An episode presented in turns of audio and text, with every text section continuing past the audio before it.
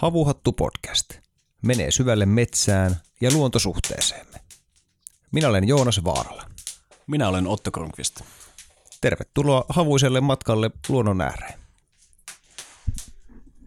Pihla Salminen on bussin tuoma helsinkiläinen ympäristötieteilijä ja kasvattaja.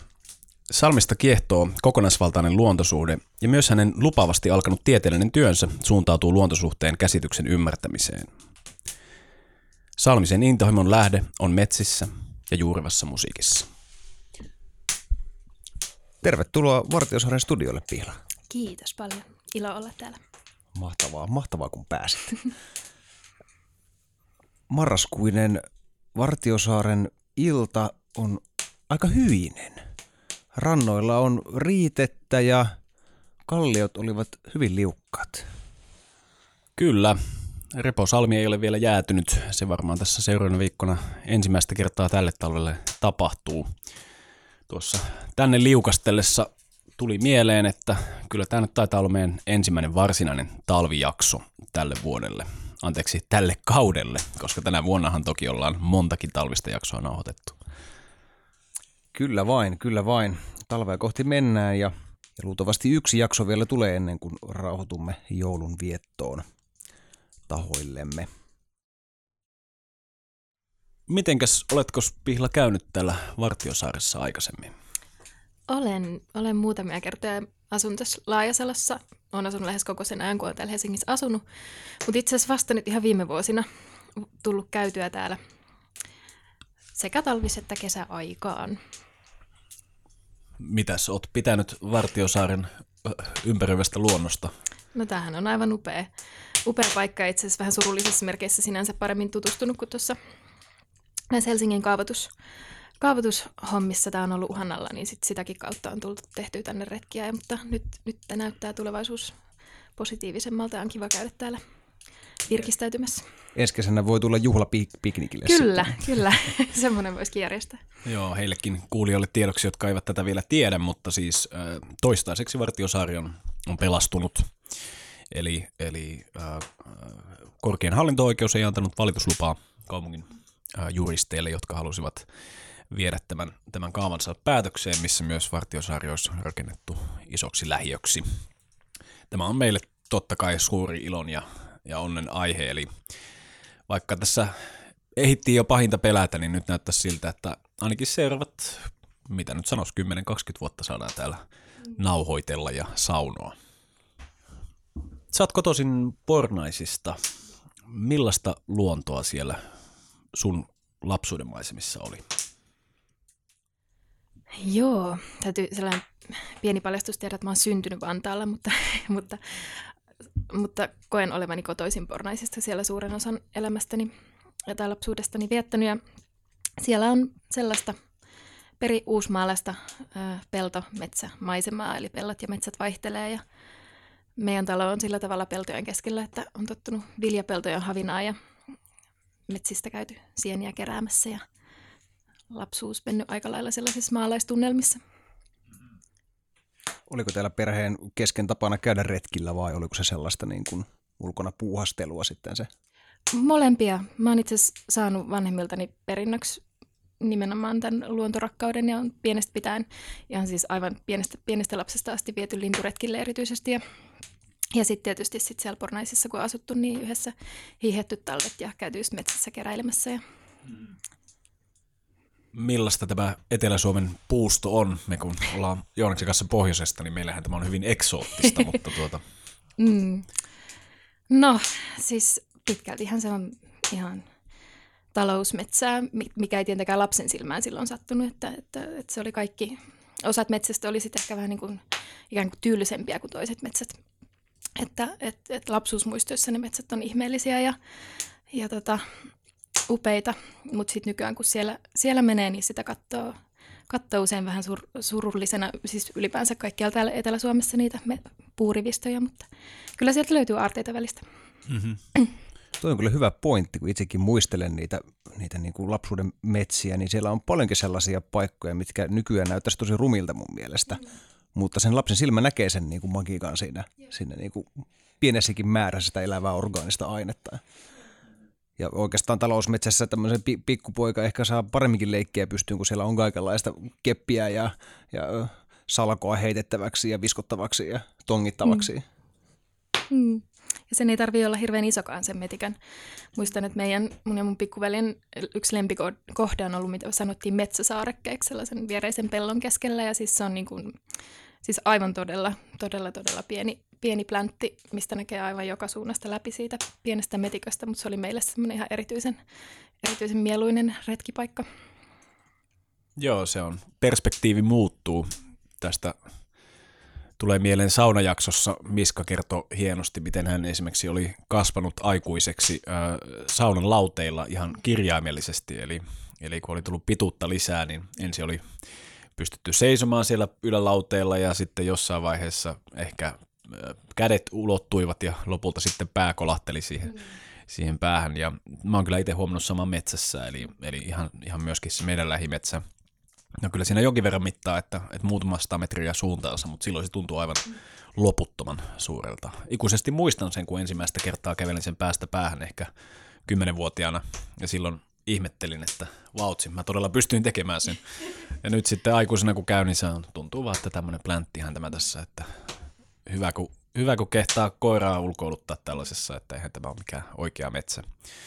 Mutta näin se perspektiivi muuttuu pienelle lapselle. Puut on totta kai paljon suurempia kuin vanhemmat ja mikään muukaan, mitä elämässä on välttämättä nähnyt, niin siinä, siinä perspektiivi on, on sieltä maasta päin ylös katsova. Mutta sitten ehkä nykyään mennään katsomaan metsää kokonaisuutena ja aletaan nähdä niitä nyansseja. Ja kun tietomäärä lisääntyy, niin ehkä myös tuskan määrä tässä tapauksessa. Mm. Miten sä Pila sanoit tuossa aikaisemmin, että tämä niin kun sun kiinnostus luontoa kohtaan on varmasti osittain sun niin vanhempien perintöä.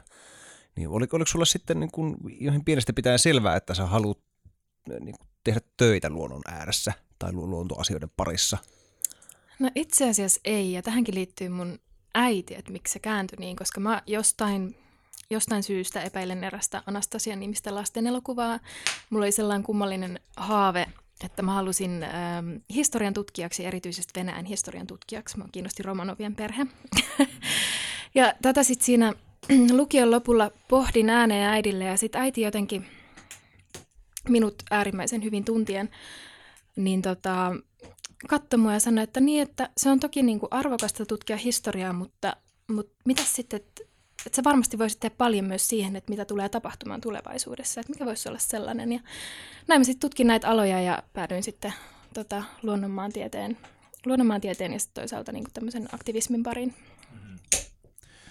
Oliko nimenomaan niin, että aktivismi tuli ensin ja sitten vasta akateemiset opinnot vai menikö tämä toisinpäin? Se riippuu vähän miten lasketaan. Mä oon kahdeksannella luokalla tehnyt äidinkielen tunnella puheen, joka loppuu niin, että ihmiset ovat loppujen lopuksi eläimiä, jotka murhaavat toisia eläimiä. Tämä oli mun ensimmäinen tällainen kannanottoni. ja sitten 17-vuotiaana mä ryhdyin kasvissyöksi, mutta et, et, tätä enempää ei sinällä. Että kyllä mä lähdin ihan Mantsaa opiskelemaan ja sit siinä samalla lähin, lähin tota Luontoliiton toimintaa ja muutenkin löysin, löysin tällaisen vapaaehtoistoiminnan. Pakko kysyä vähän näin provosoivasti, että uskotko edelleen, että ihmiset ovat eläimiä? kyllä, joo. Joo, se on ihan mielenkiintoista huomata, että millaiset erilaiset tiet vievät akatemiaan. Mm. Ö, monesti kun juttelee esimerkiksi nimenomaan ympäristötieteilijä ystävien kanssa, niin, niin heillä hyvin vahvasti on ollut se, että haluaa ymmärtää sitä ympäröivää luontoa ja nähdä siinä nyansseja. Ja yksityiskohtia on, on hirvittävän tärkeää, jotta saisi välineitä myöskin tämmöiseen niin kuin aktivismiin korjatakseen sitä, mikä tällä hetkellä on meidän, meidän sanoista, luontosuhde, palataan kohta tämä, tämä käsitteen problemaattisuuteen, mutta äh, siinä selvästi on joku tämmöinen motivoiva niin kuin seikka taustalla. Ja myönnettäköön itselleni myös, minä halusin myös muuttaa maailmaa, ja siksi lähdin opiskelemaan filosofiaa ja historiaa, mm. koska näin sen itse niin, että, että jos ei äh, ei voi tietää mikä on uutta, jos ei tunne historiaa, kuten Tommi Liimatta asian hienosti, hienosti ilmaisee. Ja, ja tämähän tietenkin nivoutuu myös, myös ympäristötieteisiin. Sielläkin on tiety, tietynlainen historia tällä, tällä niin kuin ympäristön suojelulla. Mm. Se on päätynyt tietyistä syistä tähän tilanteeseen, miten se on, mihin se on päätynyt. Mutta vieläkö sua historia kiinnostaa ylipäätänsä niin kuin tutkimusalana tai, tai tuota, he, henkilökohtaisessa elämässäsi?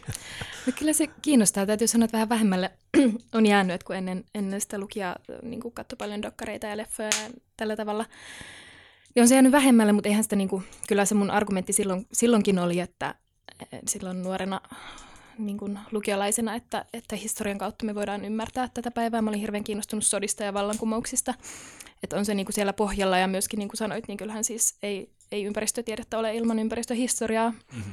Että tälläkin hetkellä eihän meillä olisi vaikka, sanotaan ilmastonmuutos, ei, ei me ymmärrettäisi sitä ilmiönä, jos ei me nähtäisi sitä historiaa siellä taustalla, ei se niin kuin, johonkin täytyy aina verrata.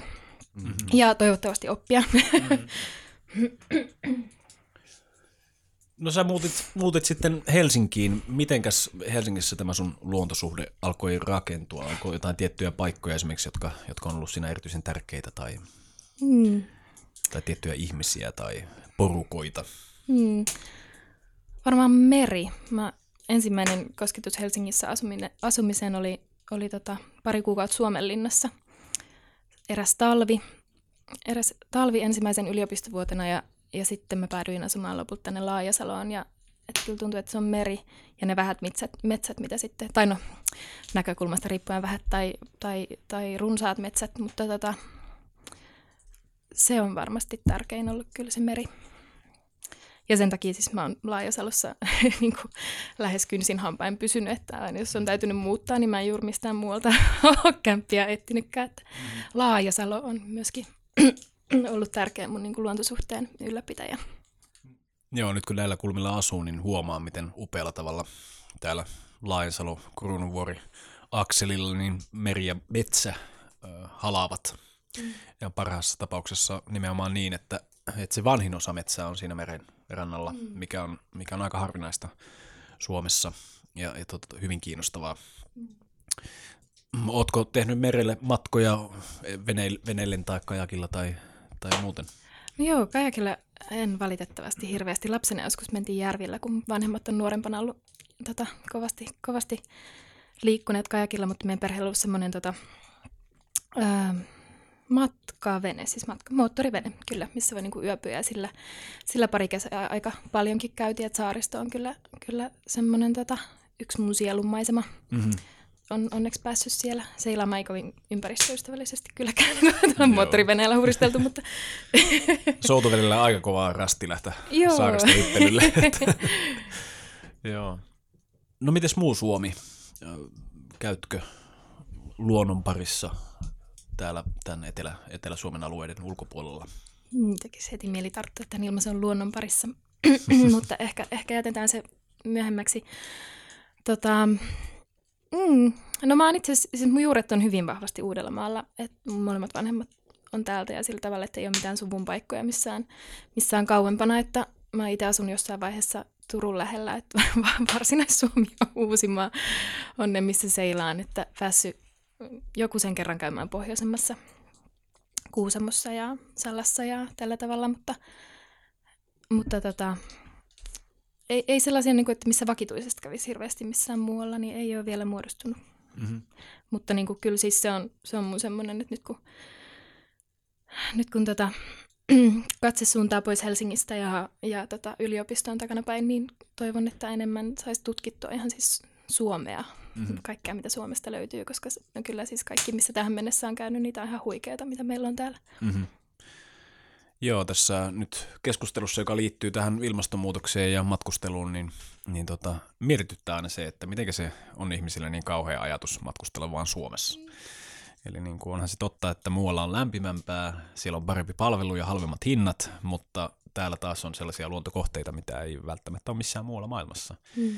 Ja, ja tämä on valtava iso maa. Se, se hämmästyttää kertakerran jälkeen, kun Kuusamosta lähtee vaikka Inariin ajelemaan ja kuvittelee Kuusamossa, että on on vielä silleen suht pohjoisessa, että tämähän on lähestulkoon Lappia, vaikka Oulun lääniähän se kyllä on.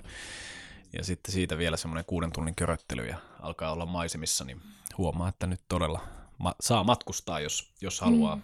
haluaa koko Suomen nähdä. Mm. Joo, mä muistan ensimmäisen, tai no ensimmäisen ja ainoan kerran, kun olen Inarissa ollut ja kun astui autosta ulos, oli kesä ja kello varmaan kaksi yöllä ja se maaginen, maaginen tota, aurinko siellä taivaalla keskellä yötä ja, ja siis se hiljaisuus. Se oli jotain sellaista, mikä niin kuin tälle etelän tyttönä hätkähdytti aika kovasti. Et siis ihan kuin korvat olisi mennyt lukkoon. Ja sit, sitä kyllä haluaisi kokea lisää, koska etenkin nyt Helsingissä nämä vuodet, niin hiljaisuus on se, mitä kaipaa tosi paljon tällaisissa ei-ihmisten muokkaamissa ympäristöissä. Niin, se on jännä, vaikka täällä etelä menee metsään, niin aika harva on semmoinen paikka, että sitä niin kuin taustakohinaa, hälinää ei, ei olisi missään. Et oikein pysähtyy ja kuuntelee, niin lähes joka paikasta se niin aina löytää. No jossain on joku moottoritie, joka on just sen verran lähellä, että se se tulee. Olisit itsekin sanonut tässäkin podcastissa, että aina kun, aina kun lähtee tota, vaellukselle yksin, niin ensimmäiset kolme, kolme päivää menee siinä, kun korvat soi. Ja sun alkaa niin kuin, mieli pikkuhiljaa alkaa niin kuin, rauhoittumaan siihen hiljaisuuteen. Että se ensi, ensimmäinen päivä menee ihan tuhinassa ja toinen päivä on ehkä se niin kuin pahempi, että se alkaa ehkä vähän niin kuin ahistamaan se hiljaisuus. Mm. Sitten, siihen, sitten se alkaa niin kuin muuttua sellaiseksi niin kuin autuaaksi. Mm. Mut mä en ehkä malta enää, mä ehkä haluan nyt tarttua tuohon luontosanaan, mistä sä, saa, minkä sä mainitsit. Ähm, kuinka monella eri tavalla sä määrittelet sanan luonto? Vai että kuinka monella eri tavalla? no sillä on, sillä on ainakin, jos lähdetään tällä helpon kautta, koska tämä käsite edelleen, edelleen tuottaa mulle suuria päänvaivoja, niin ainakin kaksi selvää käyttötarkoitusta mun elämässä. Ja ensimmäinen on se meidän niin kuin arkinen, miten sanotaan, että just, että mennään luonnon pariin ja käydään luontoretkellä ja on tätä luontoa, jolla ilmeisestikin viitataan jonkinnäköiseen ihmisen koskemattomaan. Mm, just, että vaikka että mä oon lapsena käynyt luontoretkillä, mikä tarkoittaa sitä, että me ollaan käyty vaikka Porkkalan niemessä ihailemassa lintuja ja tällaisissa paikoissa, missä on mahdollisimman vähän ihmis, ihmis tota, näkyvissä. Öm, ja sitten on luonto, luonto josta, joka mun mielestä vaatisi enemmän, enemmän niin kuin esiin tuomista. Se luonto, joka on kaikessa, niin kuin kaiken tämän niin kuin tavallaan siis perustana. Et me ollaan luontoa. Mä näen, että meidän kaupungit on luontoa. Kaikki tulee luonnosta. Ja, ja mun mielestä se ei missään vaiheessa myöskään lakkaa olemasta luontoa. Ö, tai, tai sanotaanko, että mä en ole ihan varma, mitä mieltä mä itse oon, mutta mä näen, että on hedelmällistä nähdä, nähdä niin kuin kaikki tietyllä tapaa osana luontoa, luontosta, luonnosta kumpuavana. Ymmärsikö näin, että, että viittaat myös ihmisessä siihen, että ihminen itsessään fy- biologisena olentona on luontoa, mutta myös meissä itsessään on luonto. Joo, kyllä. Niin siis, no itse asiassa tästä tulee sitten vielä kolmas, että luontosanaahan voidaan käyttää tällaisena nouse luontonilovesta tyyppisesti, että, että asioiden luonto, eli ikään kuin luonne tai joku, luonnekin ei aivan niin kuin tavoita sitä, että luonto on joku semmoinen niin kuin olennainen, joku semmoinen sisin. Aika muuttumaton. Mm, kyllä. Joo, tästä tulee mieleen tästä luonteesta ja sisimmästä siis se tapa, miten Aristoteles ajattelee luonnosta ja ihmisestä. Mm. Hänellä on nimenomaan tämä ajatus tällaista substanssista, joka mm. siellä se on. Se on jokin, joka liikkuu meissä ja meidän mm. kautta. kiinnostava lainaus tuolta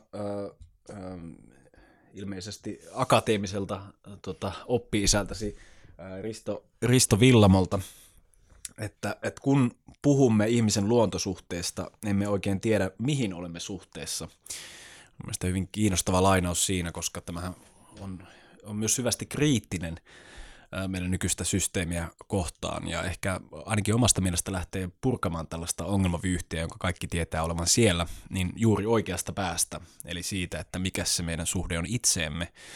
Ja ehkä sitä kautta pystyisi hahmottamaan nimenomaan näitä pointteja, mitä, mm. mitä toit esiin siitä, että, että mikä on sitten rakennettu ja rakentamattoman ympäristön eroja ja muuta, kun ihmiset tuntevat oman luontonsa. Heillä mm. kenties on jonkinlainen luontosuhde, jos ei nyt sitten kenenkään muuhun itseensä. Mm. Mutta sä päädyt kuitenkin tutkimaan tätä luontosuhdetta vähän ilmeisesti mutkien kautta. Miten, miten tämä, tämä valikoitu sulle aiheeksi? No, jos nyt todellakin puhutaan siitä, että, että mä päädyin tutkimaan sitä mun maisterin tutkielmassa jonka mä tein ympäristömuutos, ympäristömuutos ja politiikan oppia, sen tuonne Helsingin yliopistolle. Niin luontosuhde sinällään oli niin kuin se aihe alun perinkin. Mä halusin lähteä mm, kehittämään sellaista niin kuin tutkimusvälinettä ikään kuin. Juurikin Risto Villamon itse asiassa kehittämään tällaista luontosuhdetyypittelyä. Ja ajatuksena oli tehdä jonkinnäköinen ehkä haastattelututkimus. Toisaalta mua kiinnosti luontosuhteen ja elin, elintapojen yhteys. Ajattelin, että olisiko näitä voinut yhdistää jotenkin. Ja sillä ajatuksella, niin kuin, että ihminen, joka kokisi syvästi olemansa luontoa, niin todennäköisesti, tai tämä oli mun hypoteesi, että todennäköisesti olisi, niin kuin, toimisi ympäristövastuullisesti. Mutta sitten kun mä lähdin tutustumaan ä, luontosuhdekirjallisuuteen, niin mä huomasin koko ajan törmääväni siihen, että mä en ihan tiennyt, että mistä itse asiassa kukakin puhuu ja että mikä on tämä luonto, mihin ollaan suhteessa. Ja sitten mä aloin sitä hahmottelemaan ensin vähän niin kuin, että no, että mä voin laittaa tätä johdantoon, tätä pohdintaa ja sitten homma vähän paisuja mä, mä lähdin sitten lopulta niin kuin kehittelemään ihan omaa, omaa tällaista käsitteellistä kehystä ja toisaalta sitten tekemään kirjallisuuskatsausta, että onko todellakin näin, että, että se on mm. epäselvää, että mistä puhutaan. Voisitko hieman määritellä tuota ongelmaa vielä tarkemmin, koska jos, jos nyt joku Pertti Siilijärveltä kuuntelee tätä, niin se ihmettelee... Terveisiä vaan Pertille. Pertti nyt ihmettelee, että mitäs ihmettene nyt siellä jauhaa siellä, siellä radiossa, että se luontohan on se, mikä alkaa tuosta minun saunan takaa. Mikä ongelma tässä nyt oikein on? Mm, joo, se onkin hyvä kysymys. Ja ihan totta puhuakseni täytyy sanoa, että myös, myös niin kuin ihan ympäristökasvatuksessakin sitä pidetään välillä aivan itsestäänselvyytenä, että, että mitä siitä sen enempiä puimaan, että, että nyt vien vaan ne lapset ulos sinne luontoon ja pidetään luontosuhdetta yllä. Ja tämä, tämä on se, mikä minua häiritsee, koska se, miten me niin kuin määritellään asiat, se, se, minkälaisia merkityksiä me annetaan asioille, niin se, sen määrittelee sitä, että miten me suhtaudutaan siihen. Ja itse asiassa äh, näissä, vaikka tässä mun gradussa analysoimistutkimuksissa aika monessa on, on niin kuin se ajatus, lähtöajatus, että että luontosuhteen tutkiminen on tärkeää siksi, että, että voitaisiin edistää sitä, että ihmiset kokis olevansa luontoa, koska silloin kun ne kokee olevansa luontoa, niin ilmeisestikin ne pitää parempaa huoltoa, luon, huolta luonnosta. Mutta, mutta sitten on eri asia, että ollaanko me osa jotain sellaista tuolla talon ulkopuolella olevaa luontoa, vähän niin kuin, että me tavallaan kuulutaan siihen, mutta sitten evoluution saatossa ollaan menty siitä kauemmas ja että meissä on joku semmoinen villieläin, mutta että meissä on myös joku tämmöinen ihminen, joka ei enää ole luontoa, vai että olisiko se ihminenkin kertakaikkisesti sitä luontoa.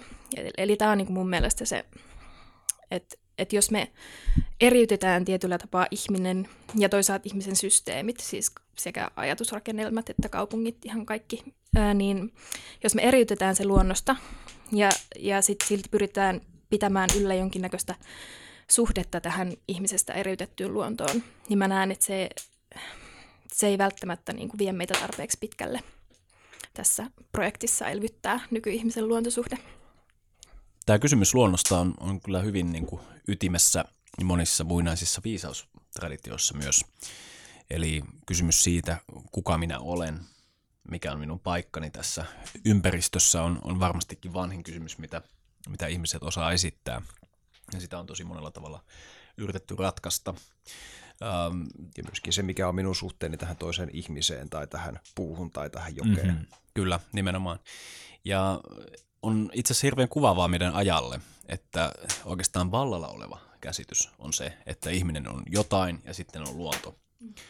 Ja se, mitä ihminen on, se jotain, totta kai hiukkasen vaihtelee. Jos olet tieteellinen materialisti, niin se sanot, että säkki, liha ja luita ää, tällaisessa keskustietokoneen ohjauksessa. Ja jos sä oot taas sitten vaikkapa uskossa, niin sä sanot, että Jumalan luomus ja ää, sielu on ikuinen, mutta ruumis katoava. Tai sitten jos oot tällainen non-dualisti tai, tai monisti, niin siinä ehkä sanot, että olen Jumala liikkeessä tai jotain tällaista. Ja yksi semmoinen jako, mikä mulla tuli mieleen, mikä ehkä voisi olla vähän hedelmällinen myös, kun lueskelin tätä sun, sun gradua, oli jako tällaiseen ehkä itse itseään organisoiviin systeemeihin ja sellaisiin, jotka ei kykene itse organisoivaan toimintaan. Eli tässä näkökulmassa me voitaisiin ajatella, että kaikki elävä on luontoa siinä mielessä, että se jatkuvasti kykenee säätelemään itse itseään. Samalla tavalla kuin solu tai bakteeri kykenee siihen, ihminen kykenee siihen, sammakko kykenee siihen, jopa vesi kykenee siihen. Se, miten kivi kykenee siihen, se ei noudata samanlaisia lainalaisuuksia. Ja tietenkin sitten luontosuhteen käsittelyssä, jos otetaan tämmöistä aktivisminäkökulmaa, tämä ehkä jo niin hedelmällinen, koska silloin jos me arvotetaan taas sitten luontoa tietyllä tavalla, niin se on, se on sitten taas eri kysymys. Miten sä näkisit tämmöisen itse itsensä organisoivien systeemien ja, ja ei itseänsä organisoivien systeemien välisen jännitteen? Mun mielestä kuulostaa hyvinkin hedelmälliseltä. Mä siis on itse asiassa jotenkin aika paradoksaalisesti tämän mun gradun myötä niin kuin, ja sitä tehdessä koko ajan päädyin sen kysymyksen äärelle, että miten tuoda tarpeeksi esiin se, että ihminen on erityinen ja että on syitä niin kuin nähdä ihminen erillisenä muusta luonnosta. Ja, ja myöskin niin kuin sitten erityisesti ihmisen rakennelmat, jotka olisi sitten näitä niin kuin ei itse organisoituvia, mutta sitten tässä tulee mieleen, että entäs sitten tekoäly, tai että niin kuin, miten se sitten asettuu tähän? No itse olen hyvin kriittinen tätä tekoälyhypeä kohtaan. se johtuu ennen kaikkea siitä tietoisuuskäsityksestä, mm, mikä mun mielestä on kaikista johdonmukaisin ja, ja vailla tällaisia ylimääräisiä oletuksia. Me siis materiajaksossa puhuttiin pitkän kaavan kautta siitä, miten tämmöinen ajatus, jossa meidän aivot on ikään kuin tietokone, joka ohjailee meidän kehoa, ja näin on hyvin ongelmallinen ja en mene sen syvemmin siihen, mutta se on yksinkertaisesti hyvin vaikea niellä mm. ilman, että joudut tekemään valtavasti lisäoletuksia, mm. jotka ei mm. ole tarpeellisia. Mutta taas sitten tämmöisestä non-dualistisesta tai idealistisesta tai monistisesta näke- näkemyksestä oikeastaan sama juttu, nämä kaikki käsitteet. Ää, tietoisuus on jotain sellaista, mikä on koko kosmoksen ää, perusta. Mm. Se, että tietoisuus itse ilmaisee, muodostaa sellaisia eli, eliöitä, mitä tämä koko kosmos on pullollaan. Eli se ikään kosmisen tai suuren mielen liike on se, mitä me havainnoidaan täällä meidän aisteilla. Me nähdään, että täällä on, täällä on tätä liikettä ja se muodostaa puita ja muuta tällaista. Jos nyt ihan konkreettisella tasolla mietitään, niin veden liikehän muodostaa itsessään vaikka metsää. Mm. Se, miten vesi liikkuu paikasta toiseen. Mm. Eli, eli jotain tällaista äh, taustalla olevaa. Jos taas toisaalta koetat jonkun mättään tuolta nostaa, ja missä se vesi nyt täällä on, mm. niin ei sitä oikein näe. Se on mm. siellä taustalla ja se ruokkii kaikkea elävää. Ja tässä näkökulmassa ää, äh, tekoäly ei ää, äh, voi lunastaa niitä lupauksia, mm. mitä sillä on asetettu. Eli se ajatus siitä, että tekoäly voisi to- to- toteuttaa mitään muuta kuin käskyjä, mm. ei todennäköisesti tule koskaan toteutuun. Eli äh, suuresti ihailemani filosofi Bernard Castro aina vitsailee tästä, että se, että mä koodaan mun printerin pissaamaan, ei tarkoita sitä, että se pissaa. Se koodi saattaa olla täydellinen ja silloin saattu opettaa kaikenlaisia itse, itse ymmärtämisen keinoja tälle mun printerille, mutta ei se silti pissaa. Eli tämä on, tää on tavallaan se ongelman ytimessä, mm. että miten joku semmoinen, mikä on täysin ihmisen luoma, keinotekoinen, ko- koodattu voisi ö, ottaa sellaisia toimintoja haltuun, mitä sille ei ö, ole alun perin asennettu. Meille mm. ihmisille on syntyessä asennettu tämä, tai no, aikaisemminkin on asennettu mm. tämä tietoisuus ja kyky itsereflektointiin, mm. mutta se ei voi olla mitään sellaista, minkä voi rakentaa, koska tämä on ongelmallinen, että me aletaan rakentaa jotain sellaista kuin tietoisuus tai mm. itse organisoiva järjestelmä. Nämä on aika syviä keloja nämä, nämä, ähm, nämä tota, maailmankuvakysymykset, mutta mm, sulla totta kai niin kuin meillä kaikilla muilla on maailmankuva, joka ohjaa sitä sun, sun tota, tieteellistä työtä, mm. niin ootko sä kokenut, että sun maailmankuva tällainen, niin kuin sanoit, että, että kaikki on osa luontoa, niin, niin oletko saanut vastakaikua tällaiselle ajatukselle sieltä opiskelutovereiden ja ohjaajien joukosta. Mm. Onko tämä niin sanotusti valtavirtaa vai vaikka vastavirtaa? No ei kyllä varmasti mitään valtavirtaa, mutta mulla on onni olla, onni olla tota,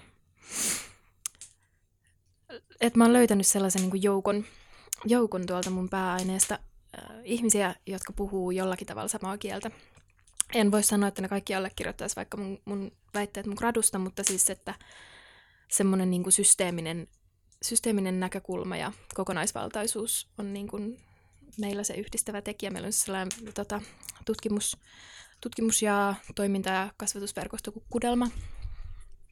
Öm, ja että mä oon niin löytänyt tavallaan sellaisen akateemisen ekologironi, jossa, jossa voin sitten puhua aivan niin kuin sillä tavalla, että mua ymmärretään ja saa, saa vastakaikua ja sillä tavalla tämä mun työkin on syntynyt, että on saanut just tukea opiskelukavereilta ja, ja sitten just graduoheelta. Ja tota, mutta en siis kieltämättä ö, koen olevani jokseenkin marginaalissa tällaisella niin kuin ympäristötieteiden kentällä vaikka näin ajatuksineni, mutta sitten toisaalta, toisaalta niin kuin, ähm, monesti, monesti tuntuu siltä, että, että sellaista niin kuin kaikopohjaa on ihan hirveästi just niin kuin menneisyydessä. Ja siis just niin kuin sanoit tuossa niin joku aika sitten, että, että nämä kysymykset on sellaisia, mitä ihmiset on miettinyt aina, ihan aina. Ja itselle tärkeitä on ollut esimerkiksi Arne Nessin kirjoitukset, syväekologiset kirjoitukset, joihin sitten tukeutuu. Ja niin kuin siitä tulee se, että, että kyllä näin ajatellaan ja niin kuin, näin voi katsoa maailmaa. Ja, että se, joo, mutta ehkä niin kuin nykyisessä vaikka yliopistossa niin ei hirveästi tunne, että saisi vastakaikua. Joo, huomasinkin, että myös Henry David Thoreau on semmoinen, joka on joo, ollut, joo. semmoinen Valden teos, joka joo. sitä on taidettu lainata näissäkin meidän jaksoissa. Ainakin siitä on puhuttu paljon. Ähm, se katsotaan aika usein tuossa sun gradussa tällaista äh, ajatusta kokonaisvaltaisesta luontokäsityksestä. Ähm, eli sä kehystät sen, sen tällä tavalla, eli kokonaisvaltaisen äh, luontosuhdekäsityksen äh, kehyksessä myös inhimillinen ulottuvuus sisältyy luonnon kokonaisuuteen. Tämä ei poista inhimillisen ulottuvuuden erityisyyttä, mutta se poistaa käsityksen inhimillisestä ei-luontona, erottelun, joka tässä työssä nähdään merkittävänä syynä ympäristöä tuhoaviin elintapoihin – ja sanot myös, että kokonaisuus on enemmän kuin osiensa summa. Voisitko laajentaa tätä ajatusta hiukkasen, että mitenkäs tämä, tämä, tämä meidän, meidän ihmiskäsitys ja luontokäsitys on ongelmallinen mistä eri näkökulmista? Hmm mulla on aina sellainen olo, että mä tarvitsisin semmoisen jonkun valkotaulun ja tussin. Koska siis itse asiassa niin kuin mulle, mulle merkittävä asia on ollut se, että mä oon niin piirille kuvia, että okei, ihminen, maailma, luonto, miten tämä homma menee. Mm. Mutta jos nyt lähdetään siitä, että mitä mä tarkoitan kokonaisvaltaisella, se voisi musta olla ihan hyvä lähtökohta tähän, niin ensinnäkin mä viittaan siihen tällaiseen ikään kokonaisvaltaiseen lähestymistapaan, jossa tämä Risto Villamo on ollut aika keskeisenä kehittäjänä, jolla siis tarkoitetaan niin kuin tällaista, tai se on, niin kuin se on kattokäsite tavalle tarkastella asioita, jossa keskeistä on niin kuin sekä moninäkökulmaisuus, että sitten toisaalta yhteyksien huomioon ottaminen, ja sitten toisaalta sellainen tietynlainen niin kuin systeeminen näkökulma, että just näkee, että, että, että sanotaan, että vaikka tämä Vartiosaari on, on niin kuin osa jotain laajempaa kokonaisuutta, riippuen siitä näkökulmasta, siitä voi ajatella, että se on osa laajempaa jotain niin kuin kasvillisuusvyöhykettä tai niin kuin osa, osa Helsinkiä, ja sitten toisaalta Vartiosaari voidaan jakaa niin kuin pienempiin osiin. Ja tällä tavalla mä lähdin siis tutkimaan tai ajattelemaan sitä niin kuin ihminen luonto jaottelua. Öm, ja mun mielestä niin ongelmallista on se, että miten ikään kuin, että miten miten ihminen ja luonto asetetaan systeemisesti suhteessa toisiinsa, että asetetaanko ne samalle tasolle, että me ollaan ihminen ja me luodaan ihmisen systeemeitä ja sitten on myös tällainen asia maailmassa kuin luonto ja että me ollaan siihen suhteessa. Ja sitten oltaisiin ikään kuin, jos, jos asettaa asioita hierarkisesti, että ne samalla tasolla. Ja tätä mä mielestäni näin aika paljon, kun mä lähdin sit tutkimaan tätä luontosuhdekirjallisuutta ja siksi päädyin tekemään tällaisen työn, kun sitten taas mun mielestä ja vaikka syväekologisesta näkökulmasta luonto on se niin kuin, tavallaan kattokäsite ja ihminen, ihminen systeemeinen on sen alla. Tämä on mun mielestä se niin kuin keskeinen ongelma ja tätä mä nimitän sit kokonaisvaltaiseksi luontosuhdekäsitykseksi, että, että nähtäisiin niin kuin se niin kuin, ihmisen asema suhteessa luontoon. Siihen liittyy toki paljon muutakin, sit, mitä kaikkea siihen luontosuhteen sisältyy ja näin edespäin, mutta ne on niin kuin lyhyesti tiivistettynä Tuossa aikaisemmin viittasit ihmisen erityislaatuisuuteen. Mm. Mitä sä sillä tarkoitat, tai mitä sillä yleensä tarkoitetaan tässä si- Niin, sillä yleensä voidaan tarkoittaa varmasti kaikenlaista. Useinhan erotellaan tai lähdetään katsoa asioita, että miten ihminen poikkeaa muista eläimistä, tai jopa, että mi- miksi ihminen ei olisi eläin. Kyllä sen nykyään aika niin kuin laajalti tai siis etenkin luonnontieteissä ihminen nähdään toki eläimenä. Se on nisäkäs, homo sapiens, niin edelleen. Mutta mutta mä, kun mä puhun ihmisen eri, erityisesti, erityisyydestä, niin mä tarkoitan etenkin sitä, että, että me ollaan eläimenä siinä mielessä poikkeuslaatuinen, että meillä on, äh, me ollaan uskomattoman tehokkaita niin kuin luonnon muokkaamisessa meidän omiin tarpeisiin aivan selkeästi, tai riippuu näkökulmasta. Mä en tiedä, voidaanko ajatella, että jotkut bakteerit, sienet, muut voisi olla niin tehokkaampia, mutta ainakin tällä tavalla meidän perspektiivistä me muutetaan muuta luontoa niin kuin aivan ennen näkemättömään tahtiin. Ja, ja just ajatellen vaikka, että, että periaatteessa jos ajatellaan kaikkea ilmakehävaikutusta ja, ja tällä tavalla, niin ihminen ei ole sellaista paikkaa maapallolla, mihin ihminen ei tällä hetkellä vaikuttaisi. Mm. Et se on se ihmisen erityisyys ja se on se ikään kuin vaarallinen asia siinä, jos, jos arvotetaan tällä tavalla, että, että se on ongelma. niin. ja nä- näillä yleensä tällä ihmisen kyvyllä muokata ympäristöään, ja sillä monesti viitataan siihen, mitä on tapahtunut niin kuin viimeisen muutaman sadan vuoden aikana. Mm. Mutta ihminenhän on niin kuin kautta aikoja mu- mm, muuttanut, mm. muuttanut sitä maisemaansa, että on kulotettu valtavia alueita, siirretty eläinlajeja kokonaan mm. toiselle puolelle, isutettu äh, lohia johonkin jokeen, missä niitä ei ole mm. ja niin edespäin ja niin edespäin. Mm. Et se, se ei ole ihan pelkästään niin kuin modernien, modernin mm. ihmisen äh, ominaisuus, mm. vaikka me kyllä ollaan kehitetty siinä aika hyviksi. Mm tai julman tehokkaiksi. Niin, ja siis ei, ei missään nimessä, eikä myöskään ihmisen niin kuin mikään yksinoikeus. Et mun mielestä mun lempiesimerkki on, on Yellowstone ja sudet. Et kun sudet, mä nyt en todella muista näitä yksityiskohtia, mutta jossain kohtaa 1900-lukua sudet, sudet hävisi Yellowstonein kansallispuistosta ja sitten ne istutettiin sinne takaisin. Ja kun ne istutettiin sinne takaisin, niin huomattiin, kuinka paljon se oli muuttunut ää, tota, niin kuin se ekologinen ympäristö siellä sen niiden su- susien niin kuin katoamisen jälkeen, siis ihmisen, ihmisen tota, metsästyksen seurauksena oli sieltä kuollut sukupuuttoon, tai sukupuuttoon, mutta sieltä puistosta hävinnyt. Mm. Ja, tai siis sillä tavalla, että siis siellä muuttui niin kuin kaikki, tietysti mm, peuroja alkoi olla vähemmän, ja se muutti kasvillisuutta, ja se muutti linnustoa, ja se muutti vesien kulkua. Eli siis se on ihan kaikkien, mä näen, että kaikkien lajien, kaikki lajit vaikuttavat siihen, että miltä tämä planeetta näyttää tai miltä täällä näyttää, mutta niin kuin, että ihminen nyt niin kuin viime aikoina, jos ajatellaan tällaisissa laajoissa aikaskaaloissa, niin tota, on sitten selkeästi alkanut aiheuttaa sen verran, sen verran enemmän tuhoa, tuhoa kuin muut lajit, että se, se on se huolestuttava asia. Joo, tuo mitä sanoit Joonas, tai mistä puhuttiin nyt, on, on tämä ajatus siitä, että ihminen on aina vaikuttanut ympäristöön. Se mitenkäs se muuten voisi ollakaan. Mm.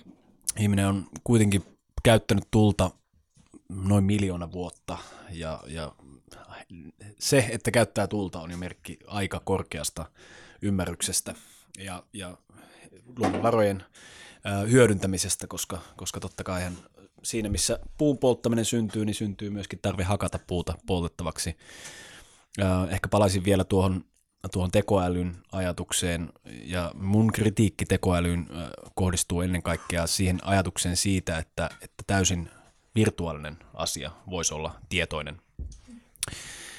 Se, voiko esimerkiksi arkkitehtuuri olla tietoista, niin ei ehkä tässä meidän ihan perinteisessä mielessä, että, että sillä on tietoisuus ja joku kivitalo pystyisi itse organisoimaan itseään, mutta, mutta kieltämättä kun matkustelee tuollaisissa paikoissa, missä on muinaisen kulttuurin, arkkitehtuurin helmiä, niin, niin tulee mieleen, että jonkinlainen tämmöinen tekoäly, ihmisen luonnon jatke toteutuu siellä arkkitehtuurin muodossa. Ja koska mennään sen verran kaukaisiin aikoihin, esimerkiksi 5000 vuoden taakse, niin paljon muuta ei ole säilynytkään siltä ajalta kuin kiviä. Eli se, mitä me voidaan tietää sen ajan runoudesta tai musiikista tai muusta, niin se on kaikki kirjoitettu kiveen. Ja siinä se tunne, kun kävelee vaikkapa, tulisi nyt ensimmäisenä mieleen Karnakin temppeli Luxorissa Etelä, Egyptissä, niin, niin sen ymmärtää, miten se temppelikompleksi itsessään toimii luonnon syklien mukaisesti. Se on suunniteltu täsmällisesti olemaan ikään kuin peili ympäröivän luonnon ja ihmisen sisäisen luonnon välillä. Ja, ja siinä mielessä ehkä voisi sanoa, että kyseessä on jotain sellaista kuin tekoäly ja, ja silloin niin kuin myöskin luontokohde. Um, mutta taas Suomessa me ollaan ehkä oltu hiukkasen fiksumpia muinaisina aikoina, koska me sieltä mitään jälkeä ei oikeastaan ole. Muutamia merkkejä seinässä ja muuten täällä on eletty kuin porot. Ep- epäonnisen hiihteen suksi, mikä on vajonnut jonnekin, jonnekin tuota suon pohjaan. Kyllä, eikö tämä, tämä kuuluu se Sallan suksi? Kyllä. Joo, eli, eli um, tästä luontosuhteen näkökulmasta, niin, niin onko, onko näin, jos historiallisesti katsotaan, että, että tämä on, tämä on kuitenkin aika uusi, tai olisitko samaa mieltä siitä, että tämä on aika uusi ajatus siitä, että, että luontoon mennään esimerkiksi, tai luontoon tavallaan jotain, jotain sellaista äh, rakennetun ja asutun ympäristön ulkopuolista maailmaa? Mm, joo, ja se, se sinällään tai joo, siis esimerkiksi mä en nyt osaa nimetä mitään, mutta tiedän, että, että, että siis on olemassa kieliä, joissa, joissa ei ole sellaista sanaa kuin luonto, koska sellaista ei tarvita, ei ole mitään muuta kuin se, mikä on, mikä on aiheuttanut mullekin sitten sellaisia niin kuin, päänvaivoja taas siitä, että, että puhunko mä jostain maailmasuhteesta, mutta sitten toisaalta kyllä mä pitäydyn siinä luontosuhteessa, koska me ollaan annettu se nimi sille, sille mikä ei ole ihmisen rakentamaa, kun se on tullut tarpeelliseksi erottaa. Mm-hmm. Mutta sitten esimerkiksi, jos ajatellaan, että mistä tulee, mä en itse oikein kunnolla edes tiedä niin kuin luonto, siis suomen kielen sanan luonto ikään kuin etymologiaa, mutta ehdottomasti siis tämä merkitys siinä, että, se, että mennään jonnekin, niin se on, se on suht uusi, mutta sitten jos ajattelee niin kuin englannin kielen sanaa nature, mikä tulee ilmeisesti latinan kielestä sanasta natura, joka niin kuin, no siinä on erilaisia kaikenlaisia niin kuin, juuria, mutta yksi on just tämmöinen niin kuin kaikki oleva, se mm. mistä niin kuin kaikki syntyy. Aivan, mikä, luoja. Niin kyllä, joo. Mm. Niin, niin se on se perimmäinen, perimmäinen ollut, mutta sitten niin, ajatellaan, että sekin sana nature sit on tullut tarkoittamaan nykyään sit sellaista jotain paikkaa. Että kyllä se selvästikin on niin, että silloin kun, tai tämä nyt ehkä saattaa lähteä vähän sen tangentille, mutta, mutta mä jotenkin näen näen, että me itse eriytytään itsemme luonnosta rakentamalla sellaista niin kuin, no esimerkiksi mulla on välillä sellainen olo laaja sellaista, että mä oon infrastruktuurin vanki, mm. että, että me rakennetaan sellaista niin kuin inhimillisen, inhimillisen todellisuuden kuplaa kaikilla meidän niin kuin kaupungilla ja siis betonilla ja kaikella tällä. Ja se erottaa meidät siitä muusta luonnosta jotenkin niin pitkälle, että meistä tuntuu ihan eriltä. Ja se tuntuukin aivan eriltä. Mm-hmm. Että et sinällään niin kuin, mm, mä ymmärrän, että sille on tullut sellainen merkitys, että mennään sinne luontoon, koska se todellakin tuntuu siltä, että mennään jonnekin muualle. Mutta mut mun mielestä pitäisi tuoda esiin se, että se, se, mikä on siellä jossain kaukana, siellä Nuuksion kansallispuistossa, niin se on myös sussa ja se on sun talossa ja sun ruuassa ja kaikessa. Aivan. Et voiko tavallaan ajatella, että se piste, mihin me tavallaan on päädytty, on, on osa, osaltaan sen aikaansaannosta, että me ollaan mukavuuden halusia. Mm. Ja kun se on mennyt tarpeeksi pitkälle, niin sitten on päädytty näihin, näihin tuota, betonikolosseihin, mm. mitkä on kustannus, kustannustehokas tapa taata kaikille se niin kuin mukava, mm. kuiva, lämmin elämä. Mm. Ja täytyy myöntää, että kyllä mäkin siitä kuivasta, mukavasta, lämpimästä mm. elämästä tykkään aika paljon verrattuna siihen, että, en, en ole edes valmis muuttamaan telttaan mm. asumaan kuitenkaan mm. tuonne niin kuin keskuspuistoon. Että. Mm. Niin. Vaikka, vaikka mä tunnen täysin, tiedän mistä sä puhut mm. ja, ja, ja niin kuin y- ymmärrän sen vaikutuksen, mikä mm. siellä on sillä elinympäristöllä mm. minuun. Mutta se mukavuuden halukin, mä, mä sanoisin, että se on aika sisäänrakennettu ominaisuus myös. Mm, niin, en mä itsekään jurtassa asu, että mm. ihan kerrostalo kaksi, jossa kyllä siitä sanoisin kärsiväni, kun onko omakotitalossa lapsena asunut ja se, se tunne siitä, että niin kuin No niin kuin täälläkin, että mä näen ikkunoista ulos, en, en viereisen talon seinään. Mm.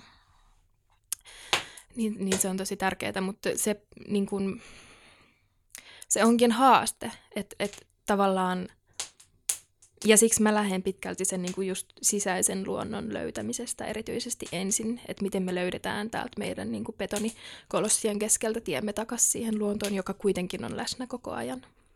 Joo, mun mielestä hienosti kehystä tätä myöskin tuossa gradussa, kun sanot, että ihmisen ekologinen ulottuvuus, esimerkiksi hengityksemme ja aineenvaihduntamme, on tässä työssä eräänlainen luontosuhteen ydin, joka kaikilla ihmisillä on ja jonka ympärille muodostuu kunkin yksilöllinen suhde luontoon.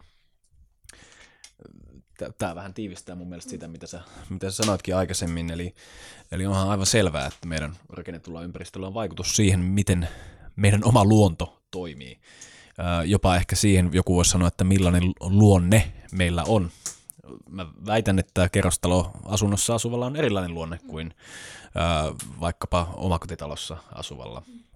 Eli kun menemme synkronissa tämän luontomme kanssa, niin meillä on tyypillisesti hyvä olla, ja kun jokin on epäsynkronissa, niin, niin silloin se, se ilmenee erilaisina, erilaisina ongelmina. Mutta luontosuhteessahan varmasti on kyse myös paljon tästä tämmöisestä romantiikan ajasta lähteneestä ajatuksesta, että luonto on mystinen ja alkuvoimainen ja ihminen taas on likainen ja syntinen ja kurja. Ja, ja saadakseen ikään kuin päästä, päästäkseen käsikseen tämmöiseen tota, kristillisen ö, näkemyksen mukaiseen luonnon puhtaaseen todellisuuteen pitää lähteä sieltä omasta savupirtistään pihalle ja, ja mennä tekemään jotain, jotain, jotain siellä metsässä. Mutta tässä muodossahan se on vielä, vielä paljon uudempi ajatus, että niin kuin sanoit muistaakseni ekassa jaksossa Joonas, että esimerkiksi sun, sun ukille niin, niin ei ole ollut mitään luontosuhdetta, vaan sinne metsään on menty tekemään töitä. Eli tässä on käynyt tämmöinen tietynlainen myöskin niin kuin ehkä ideoiden evoluutio tässä viimeisinä satoina vuosina.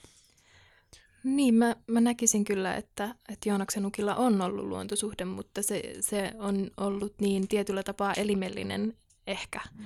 ettei sitä tarvitse mitenkään erityisesti käsitteellistä, että sen ei tarvinnut pitää yllä sitä tekemällä luontoretkiä sunnuntaisin. Niin kuin sen ei tarvinnut selittää sitä asiaa niin. kenellekään. Mm. Niin. Sillä on sanoja myöskään sen niin kuin avaamiseen varmaan. Niin, kyllä. Itse siis täytyy mainita nyt, kun tämä ukki tuli esiin, että mä käytän tuossa gradussakin – sellaisen Meri, e, Meri Elonheimon gradusta, gradusta tota, jaottelua luontosuhteeseen. Ja tämä Meri taas teki 2000-luvun alussa gradun niin kuin sukupolvien luontosuhteiden erosta, että se tutki tällaisen yhden, yhden suvun, olisiko siinä ollut jopa neljän vai kolmen polven ihmisten niin kuin luontosuhdetta, ja että miten juurikin niin kuin näillä, jotka suvun vanhimmat, jotka olisivat elänyt tällä tavalla niin kuin pienessä kylässä ja maatilalla ja niin kuin, että se oma elämä oli ollut niin konkreettisesti ja näkyvästi riippuvainen sitä ympäröivästä luonnosta, niin, niin se oli niin kuin tietyllä tapaa jopa huolettomampi se luontosuhde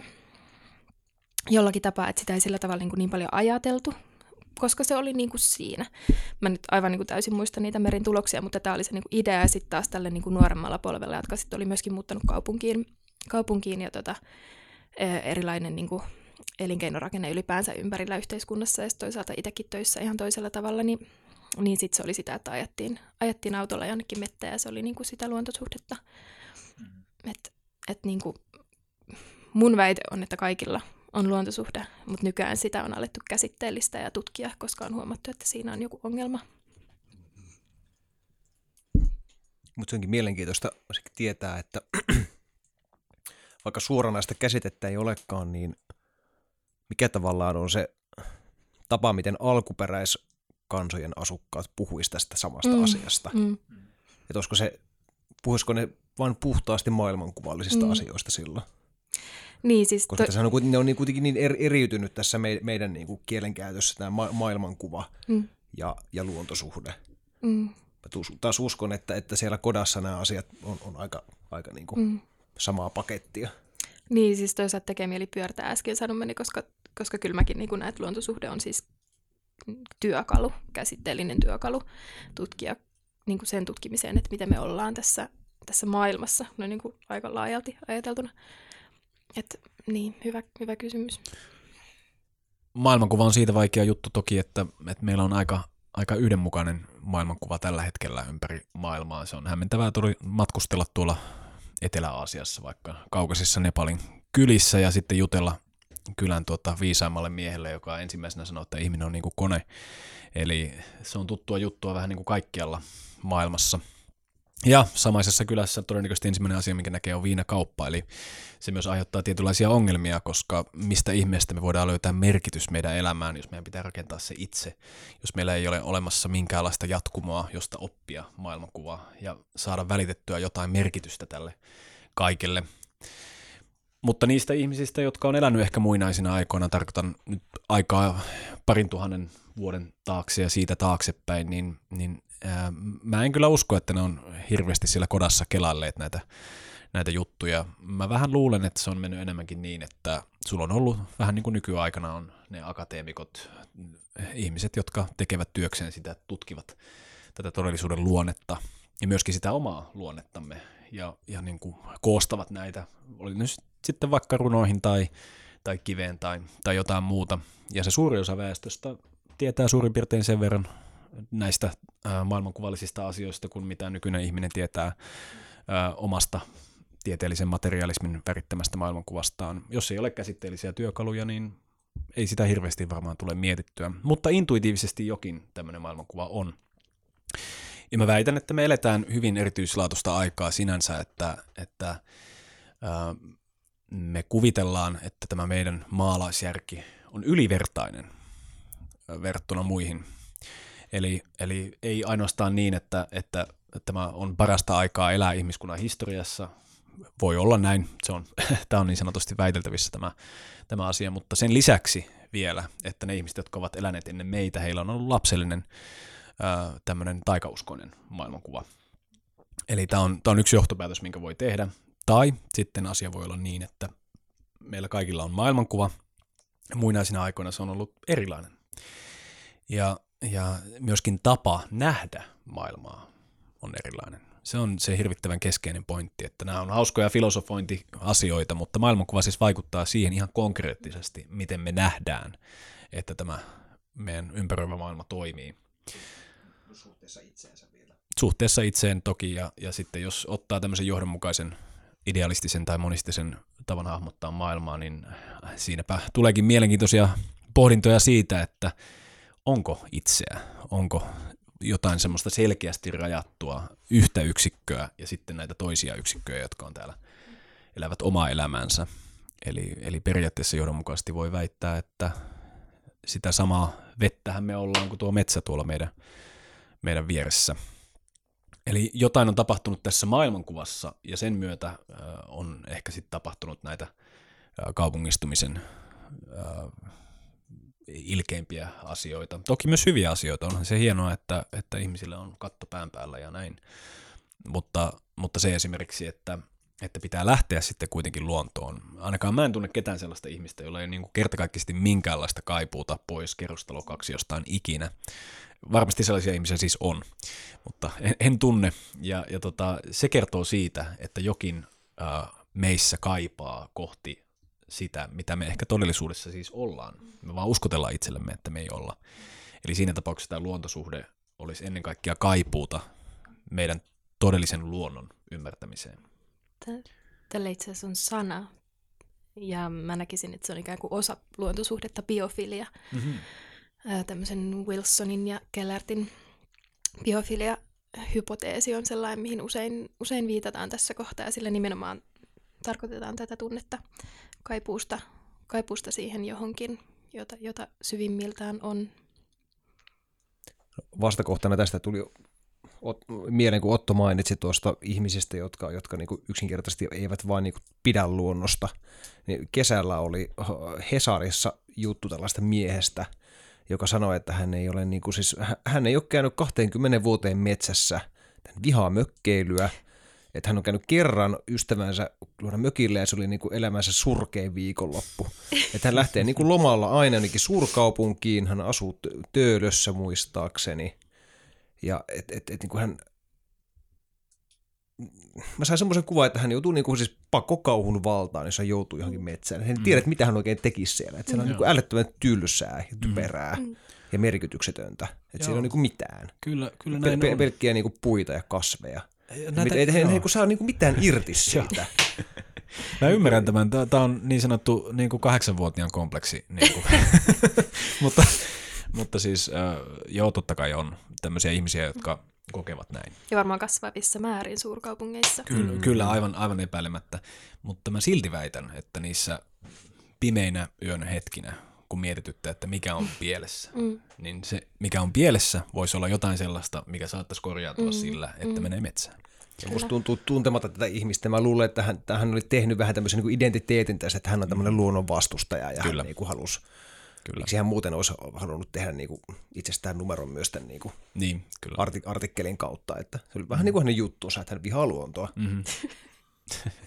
Mutta mulle se on, olen niin julkea, että kehtaa väittää, että ihminen, joka vihaa luontoa, itse asiassa vihaa itseään. En sano mitään tähän.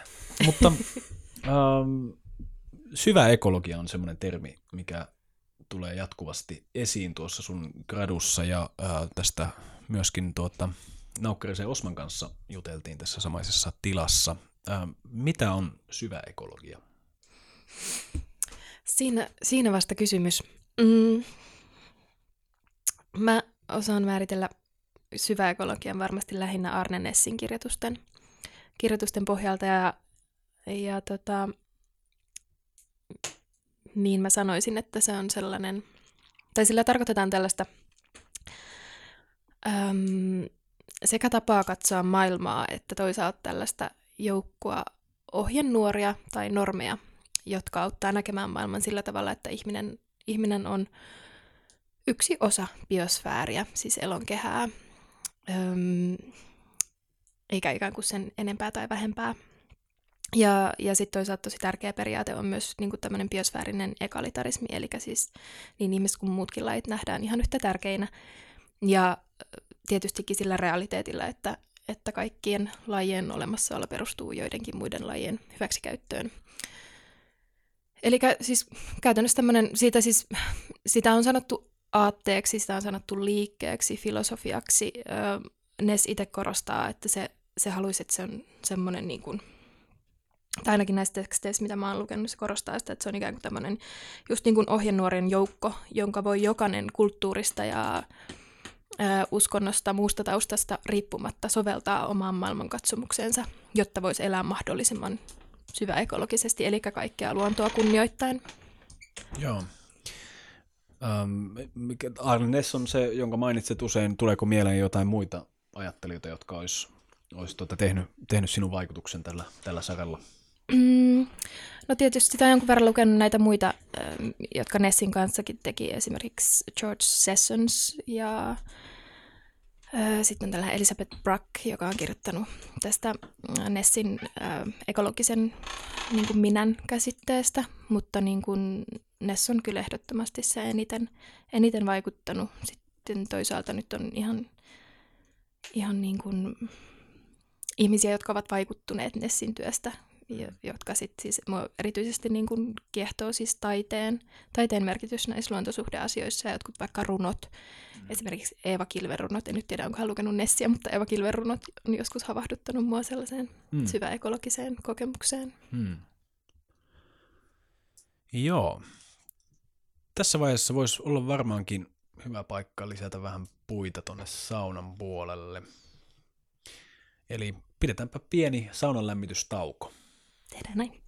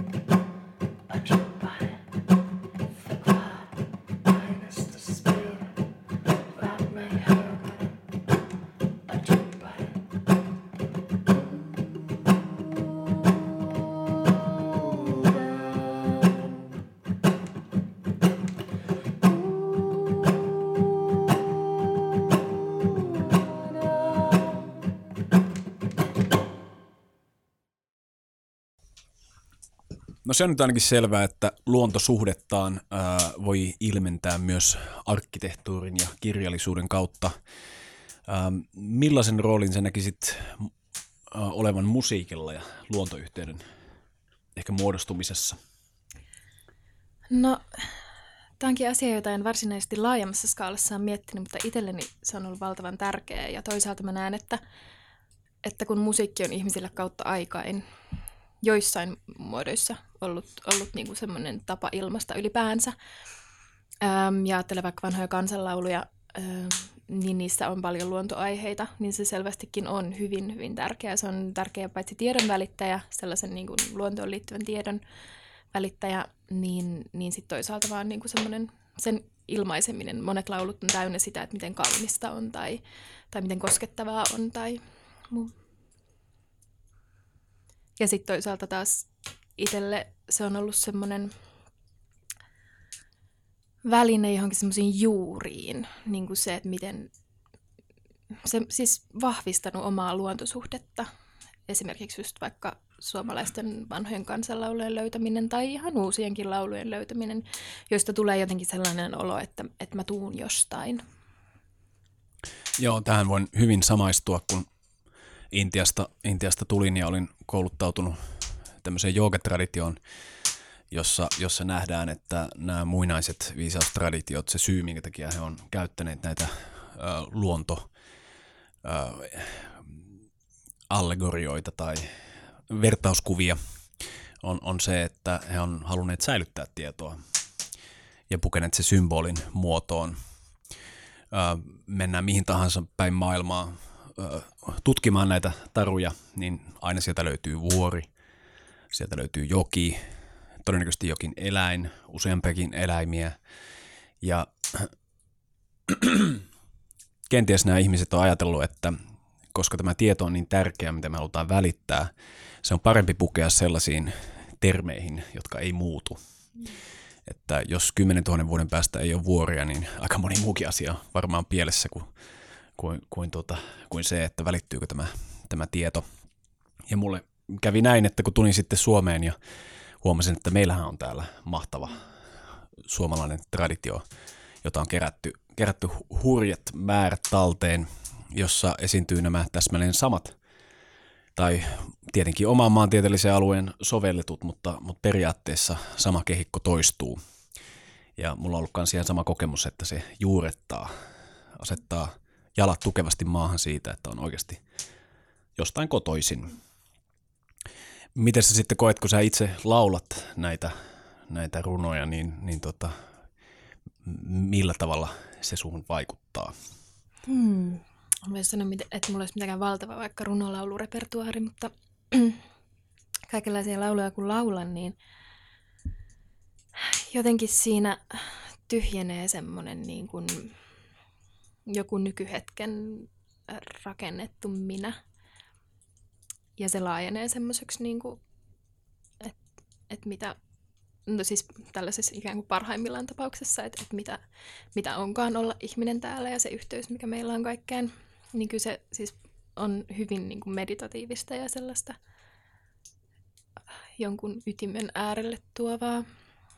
Koetko koskaan niin ristiriitaa, mikä tavallaan tulee siitä, että sä laulat jotain lauluja, mitkä kumpuaa aivan toisesta ajasta ja, ja, ja kulttuurista, vaikka toki niitä kulttuurijäämiä tässä meidän nyky, nykykulttuurissakin on, mutta se kuitenkin se, se maailman kuva on ollut aika erilainen. Koet sä ristiriitainen niin kuin välillä, että sä laulat lauluja tavallaan, minkä merkityssuhteita me ei välttämättä edes ymmärretä kaikkia nykypäivänä?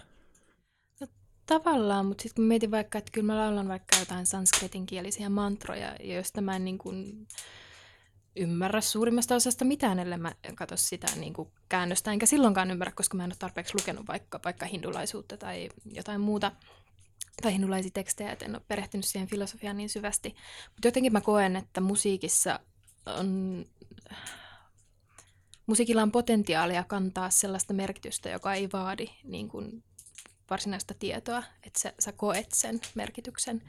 Et tietystikin, jos, jos tästä nyt lähtee, lähtee tota, lukemaan Kalevalaa vaikka ja, ja runolauluja, jotka tulee Kalevalasta, tai siis ei tule Kalevalasta, vaan jota sinne on tallennettu, niin niin, niin kyllähän monet asiat voi tuntua vähän oudoilta, mutta sitten jos, jos tota, on vaikka joku taitava runolauluvetäjä, niin se, se tarina ja, ja erityisesti melodia ja se rytmiikka, se vie mukanaan ja sitten sille ei ole mitään väliä, että et, et mi, miten se sanottu suhtautuu mun nykyiseen tilan, niin kuin tähän, tähän maailmaan.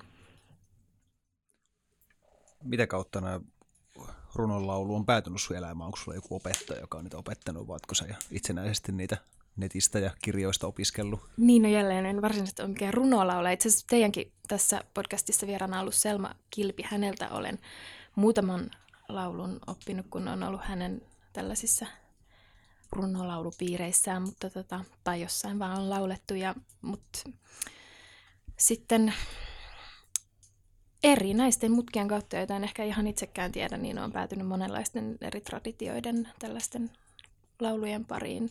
Just mantroja tai sitten vaan ihan tässä ajassa syntyneitä, mutta eri traditioista ammentavia lauluja, joita voisi katsoa vaikka juurilauluiksi tai sydänlauluiksi. Joo, hauska kun mainitsit tuon meditaation. Meditaatio on siitä hauska sana, että meillä ensimmäisenä siitä tulee mieleen mietiskely, eli mm.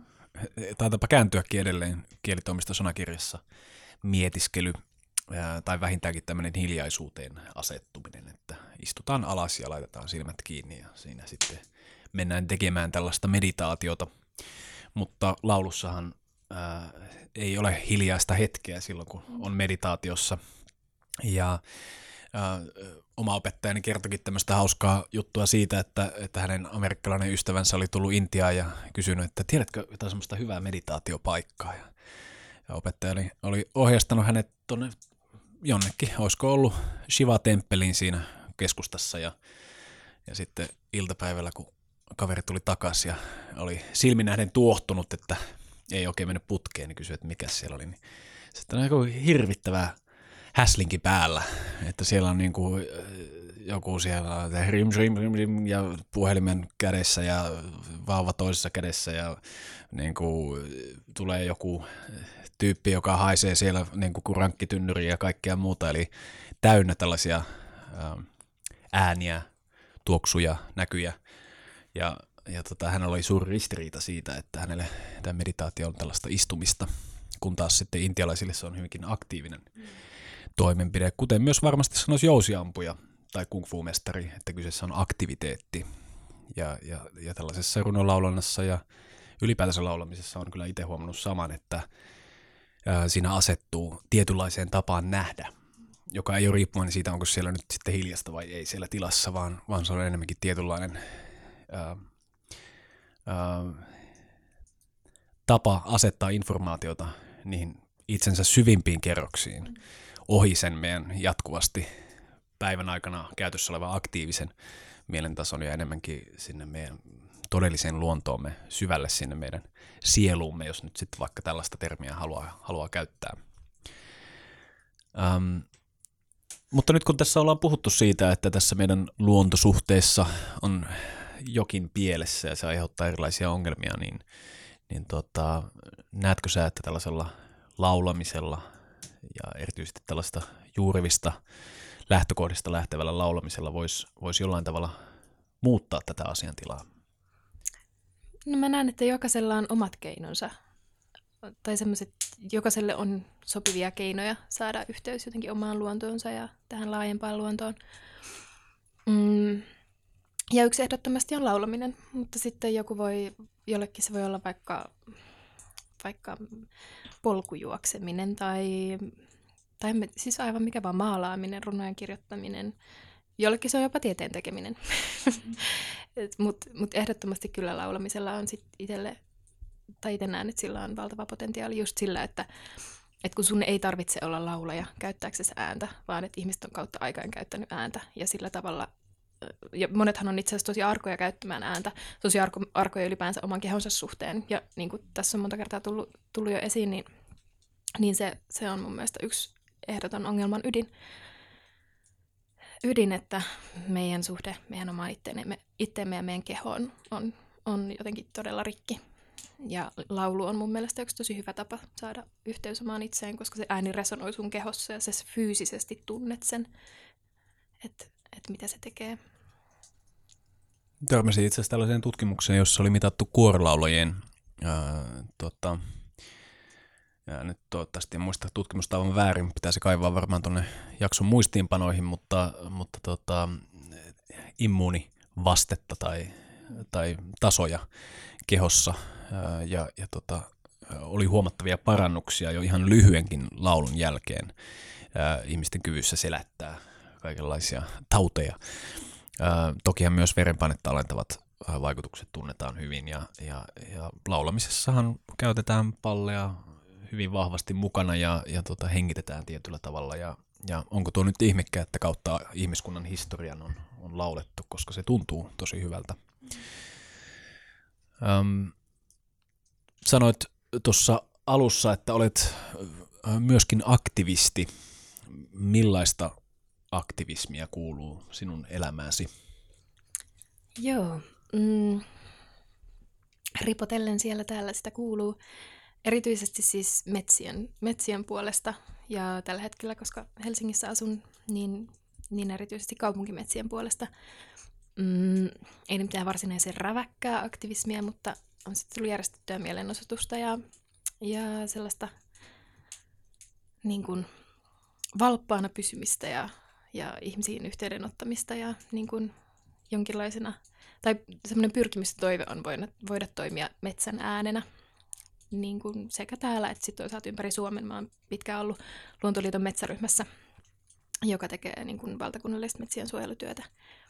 Ja siellä tehdään kartoitusretkiä ja, ja tota, etsitään liitoravia reviirejä ja tehdään suojelualueehdotuksia ja otetaan kantaa aina tarvittaessa. Mutta ehkä mun aktivismi niin kuin voimakkaimmin, vaikka sitä välttämättä ehkä mieltäisi aktivismiksi, mutta niin kuin, ilmenee kasvatuksen kautta. Mä oon metsälähettiläänä toiminut myöskin Luontoliitossa monta vuotta, eli kierrän kouluissa kertomassa metsistä ja Suomen metsien tilasta ja metsien suojelusta. Ja mulle itselleni se on ollut sekä luontevin että toisaalta mun mielestä yksi, yksi niin kuin tehokkaimpia keinoja niin kuin lisätä tietoisuutta. Miten ne lapset yleensä ottaa sut vastaan siellä? Miten, mistä, sä lähdet liikkeelle? Tosi hyvin. Siis tietystikin ei, sinne ei mennä sillä tavalla niin kuin jotenkin kommandopipo päässä riehumaan, että nyt, nyt mukaan metsämielenosoituksiin, että, että hyvin niin kuin diplomaattisesti ja faktapohjalta. Että meillä on erilaisia ohjelmia, on semmoinen raamallinen, raamallinen ohjelma ja sitten ihan metsäretki ja sitten perinteinen niin kuin, kalvosulkeiset, joissa on toki toiminnallisia harjoituksia, mutta siis ihan tämä tieto, tietopakettikin niin yleensä tosi hyvin otetaan vastaan. Et ihan siis, että minkälaisia on Suomen metsät ja mitkä on erityispiirteitä, mikä on suojelutilanne, mikä on siis huono ja, ja et miksi metsää pitäisi suojella. Miksi toisaalta joskus voi olla, että onkin syytä hakata joku alue, siis että käydään sitä, että mitä kaikkia merkityksiä on metsällä ja niin kuin vaikka kaupunkisuunnittelussa se aina on niin suoraviivasta. Ja, ja ihan tosi, siis se on, se on kyllä yksi antoisimpia asioita, mitä mä elämässäni on tehnyt, koska ne keskustelut niin kuin lasten ja nuorten kanssa on aina ihan todella, todella upeita. Et siellä on siellä on sekä niitä, jotka on niinku ihan silleen heti, että anna mulle ketjut ja mä tuun sunkaan jonnekin metsäkoneeseen. Mä ihan laillisilla keinoilla mennään. ja sitten niitä, jotka esittää kriittisiä kysymyksiä ja on vaikka perheellä metsätiloja ja ihan todella niinku... Tällaista dialogia ilmeisesti joo, aika paljon. Joo. joo. joo, ja kyllä mä muutenkin siis ihan vaikka tuossa kaupunkimetsävaikuttamisessa, niin mun se, miten mä haluaisin erityisesti tuoda se, miten mä haluaisin toimia, on dialogi. Mitä ei tietenkään ehkä aina määritellä edes aktivismiksi, koska aktivismi tupataan ajattelemaan sellaisena niin kuin aika radikaalina tai, tai ainakin silleen selvästi jotenkin vastustavana, mutta mut mun keino on kyllä ehdottomasti dialogi. Mikä sä mainitsit kaupunkimetsät tuossa aikaisemmin, Mik, miksi tämä Vartiosaarenkin voi hyvinkin vie, mieltää, niin minkälaisessa käytössä sinä haluaisit nähdä nämä pienet metsäalueet, mitä täällä Helsingissäkin on? Pitäisikö ne jättää ihan vaan sellaiseksi ennalleen vai mitä, mitä sä ajattelet? Hmm. Mun mielestä joo, ensinnäkin ne pitäisi jättää ja ne pitäisi jättää ennalleen, koska Ai, niin lukuisat syyt, mutta se on jotenkin kummallista, että miten meillä on valtavasti ja kasvavissa määrin tietoa, niin kuin sanotaan tällaisen luonnontilaisen luonnon hyvinvointivaikutuksista.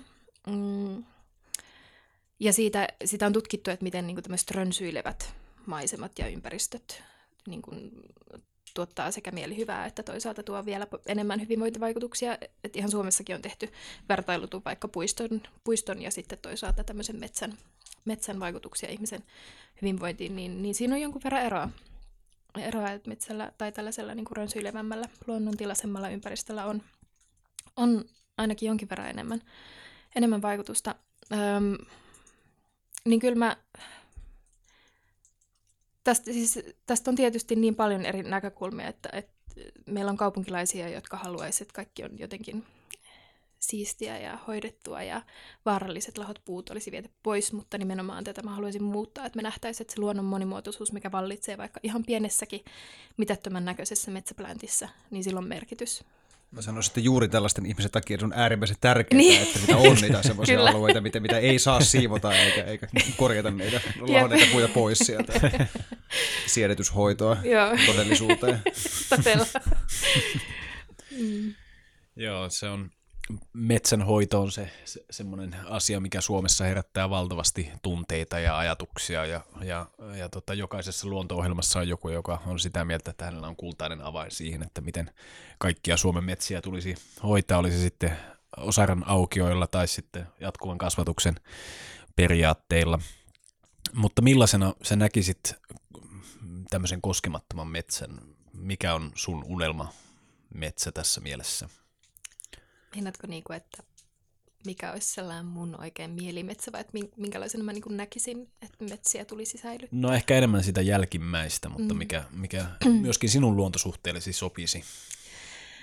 Niin, no tietystikin jos ajattelee, että, että Suomessa on noin, noin prosentti arvioidusti ihmisen koskematonta metsää, mikä on siis järkyttävän, järkyttävän vähän. Mm. Öm, niin, niin mun mielestä si, sille pitäisi jättää tilaa. Ei tietenkään siis, niin kuin tässä jossain kohtaa tavalla aiemmin jo tulikin esiin, että siis sellaista asiaa, kun ihmisen koskematon ei enää ole eikä tule olemaan. Me ollaan niin kuin koko historiamme ajan täällä muokattu, muokattu ympäristöä, ja siis se, se ei ole mikään ongelma. Et, et sellaista metsämaisemaa ei myöskään tule olemaan sitten enää, paitsi se yksi prosenttia ehkä, äh, jossa ihmisen jälki ei jotenkin näkyisi. Tai no, sielläkin ilmastovaikutukset. Mutta tuota, äh, musta tärkeintä olisi se, että vaan nyt jätettäisiin metsiä kasvamaan sillä tavalla, kuin metsät kasvaa ilman ihmistä. Et ei, niin kuin, en, en mä osaisi määritellä mitään sellaista ideaalia. Tietysti mulla on niin kuin mielimetsiä ja, ja se on ihana, että ne saa kasvaa täysin vapaasti ja, ja paljon lahopuuta ja näin edespäin. Mutta mut mun mielestä tärkeintä ehdottomasti on se, että vain jätetään, jätetään metsiä hoitamatta. Joo, tämähän on um, myöskin aikaperspektiivikysymys. Mm. Kertoo toki paljon meidän luontosuhteista, tai aika usein kuulee puhuttavan kuolleesta metsästä, mikä on, mikä on ainakin itselle hyvin absurdi ajatus. Eihän siis metsä voi olla koskaan kuollut, sehän on niin kuin hölmöajatus, mutta toki tässä usein tarkoitetaan nimenomaan sitä, että, että puiden kasvu on hidastunut ja, ja siellä on niin kuin varjosta ja, ja mahdollisesti vaikea liikkua. Mutta joka kerta nostan esimerkiksi koskemattomasta metsästä Evon kotiisen, joka, joka 1860-luvulla muistaakseni rauhoitettiin va- nimenomaan varoittavaksi esimerkiksi, että mitä käy, kun ei tehdä mitään. Ja, ja nyt siellä ei tosiaan ole tehty mitään, ja se on upeinta metsää, mitä olen itse koskaan nähnyt. Mutta se vaati. Kävi. Niin, kyllä. Vaati, vaatisi tosiaan se 150 vuotta. Eli äh, tämä on, tää on iso semmoinen ongelma. Mä juttelin itse asiassa yhden, yhden tuota, metsänhoitajan kanssa ja, ja hän käytiin läpi tämmöistä metsäkatselmusta ja hän, hän sanoi siitä, että periaatteessa tämmöiseen jatkuvan kasvun ää, periaatteen metsään on mahdollista kääntää melkein mikä tahansa metsä. Mutta se, että sitä alkaa nyt tehdä, siinä menee ehkä kymmeniä vuosia ja sitten sun lapset sanokin, että mä haluan itselleni uuden auton ja akkaa sen kaiken ja kaikki sitten työ meni ikään kuin hukkaan. Mutta tässä mun mielestä nivoutuu aika paljon tuo, mitä puhuit kasvatuksesta, koska jos äh, on semmoinen projekti itsellä ja haluaisi nähdä vaikkapa se oma pieni metsäpläntti, että se on vielä 200-300 vuoden päästä äh, suojeltu, koske, siinä mielessä koskematon, että siellä ei vaikkapa tehty niin kuin avohakkuuta siinä välissä, niin millä tavalla siirtää tällaista ideaa eteenpäin? Voidaanko me ylipäätänsä velvoittaa edes niinkin pienessä piirissä kuin omassa perheessä joitain ihmisiä kohtelemaan jotain tiettyä metsäaluetta tietyllä tavalla, vai onko se meidän absoluuttinen vapaus tehdä omille omistuksillemme, mitä haluamme. Ja ehkä tietenkin laajempi kysymys sitten tulee myös siitä, että missä määrin luontoa ylipäätänsä voi omistaa. Mitä se omistajuus tarkoittaa? Oletko näihin kysymyksiin törmännyt? No juu, ja jotenkin metsän, metsän kohdalla se on hyvin erikoinen kysymys siinä mielessä, että kun tosiaan se metsän aika, aikaskaala on niin paljon laajempi kuin ihmisen, eli mitä sä silloin omistat? Sä omistat sen jonkun tietynlaisen metsän ja haluat siitä tietynlaisen, mutta sitten kun susta aika jättää ja sun lapsista aika jättää ja näin edelleen, niin se on taas jotain ihan muuta. Että me halutaan omistaa jotenkin tietyn, tietynlaisia luonnontiloja ja niiden tarjoamia resursseja. Mm, mutta on kyllä eh, ihan mahdottoman vaikea kysymys jollakin tavalla. Mä tietysti hyvin niin kuin jotenkin, mulla ekologiset arvot on ehdottomasti se niin kuin tärkein, mutta sitten en mä tiedä, mitä mä sanoisin, jos vaikka mun perheen varallisuus yhtäkkiä olisi kiinni jossain metsäpalstassa, vaikka näin ei ole, mutta että jos nyt sattuisi olemaan, niin en, en mä todellakaan tiedä, mitä mä sanoisin, jos se niin voisi vois pelastaa vaikka jotain vaararikolta. Mutta sitten toisaalta mun käsittääkseni jatkuvan kasvatukseen siirtyminen ei vie niin kauan. Nythän on ollut tämä avohakkuut historian kampanja, jota tekee eri viisi eri järjestöjä, muun muassa Luontoliitto on mukana, niin se on tullut itsellekin tutuksi.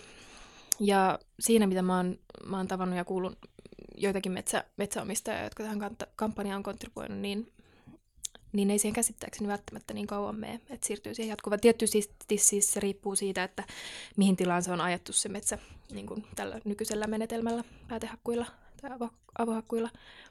Mutta, mutta että se, se voi jopa olla niin kuin ihan tässäkin sukupolvessa, tämän sukupolven aikana, niin taloudellisesti kannattavampaa. Et se, ja siinäkin tulee niin tämä, että ihminen on toisaalta sopeutuvainen, mutta toisaalta me, muutokset on meille hirveän vaikeita. Ja sitten kun pitää nähdä tällainen niin kuin, ensinnäkin isoja skaaloja, sit se, on, se on jo vaikeaa. Ja, ja sitten se, että muuttaa jotain tapaa, millä on tehty, vaikka että, että metsiä on hakattu avohakkuilla. Mm, niin sitten se on jotenkin aivan hirvittävän, hirvittävän kamalaa ja vaatii hirveästi ajatustyötä. Ja toki se on hyvä ajatella läpi, mutta itse asiassa kyse ei edes ole mistään niin hirvittävän suuresta asiasta. Et, et muutetaan vaan sitä tapaa, jolla tehdään. Tietysti moni metsänomistaja tässä kohtaa olisi varmaan, että tuo tyttö ei nyt tiedä yhtään mistään mitä, että ei selvästikään koskaan hoitanut metsää, mutta mä oon myös jutellut metsänomistajan kanssa, jotka on sitä mieltä, että ei se itse ole asennekysymys. Mm-hmm.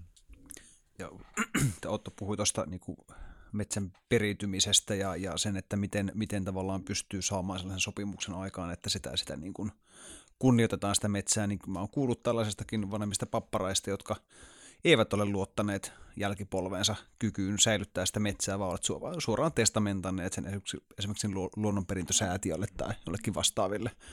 Ja tästä on toki seurannut sitten hyvin muhevia perheriitoja ja muita vastaavaa, mutta se on mielenkiintoinen kysymys myöskin niin kuin miettiä, että, että niin kuin, ensinnäkin mistä nämä niin kuin metsien omistajuudet periytyy, koska on samalla tavalla on olemassa metsäalueita, jonka joku osti eilen sijoitusmielessä, ja sitten on metsäalueita, jonka suvun torppa on ollut 600 vuotta samalla paikalla, ja ne metsät on kuulunut sille samalle suvulle sen 600 vuotta. Musta siinä on aika perustavanlaatuinen ero näillä kahdella asialla. Minkälainen suhde niillä ihmisillä on siihen metsään, kun niiden niin kuin luultavasti ei edes tiedä niiden tyyppien nimiä, jotka siinä on niinku asunut. Se menee niinku niin kauas jo se, jo se sukupolvien ketju. Tästä tulee jotenkin mieleen niin se, että mikä, tai tuollaisessa to, skenaariossa ne ihmiset tavallaan, jotka, joilla se olisi vaikka ollut siinä suvussa 600 vuotta, niin okei, riippuen tietysti miten elää, mutta jotenkin jos mä ajattelen vaikka jotain niin kuin, tällaista klassista alkuperäisheimoajatusta, jotka jotenkin ajattelee, että, että he enemmänkin kuin että se maa kuuluisi heille, niin he kuuluu maalle. Mm-hmm. Ja että kun se, kun, jos sä oot koko elämänsä asunut siellä tietyssä paikassa, vaikka sen tietyn metsän vieressä tai siellä tietyssä metsässä, niin sanottaisiko näin, että sä kuulut sinne enemmän kuin joku muu ehkä kuuluisi. Mm. Ja silloin sulla on oikeus olla siellä, mun mielestä. Mutta se, että, että, että omistaisi sen metsän niin siinä ihminen taas no, nostaa itseensä muun luonnon yläpuolelle. Ja, ja se on, se on niin kuin myös ongelmallista. Niin Mut, pitäisi niin kuin erotella tavallaan niin kuin nautintaoikeus mm. sitten niin kuin omistaminen. Niin, joo. Joo. Jos sulla on nautintaoikeus, niin sulla ei ole mitään oikeutta tuhota sitä. Mm. Mutta jos sä omistat jonkun asian, niin saat tehdä sille ihan mitä sä lystäät. Mm.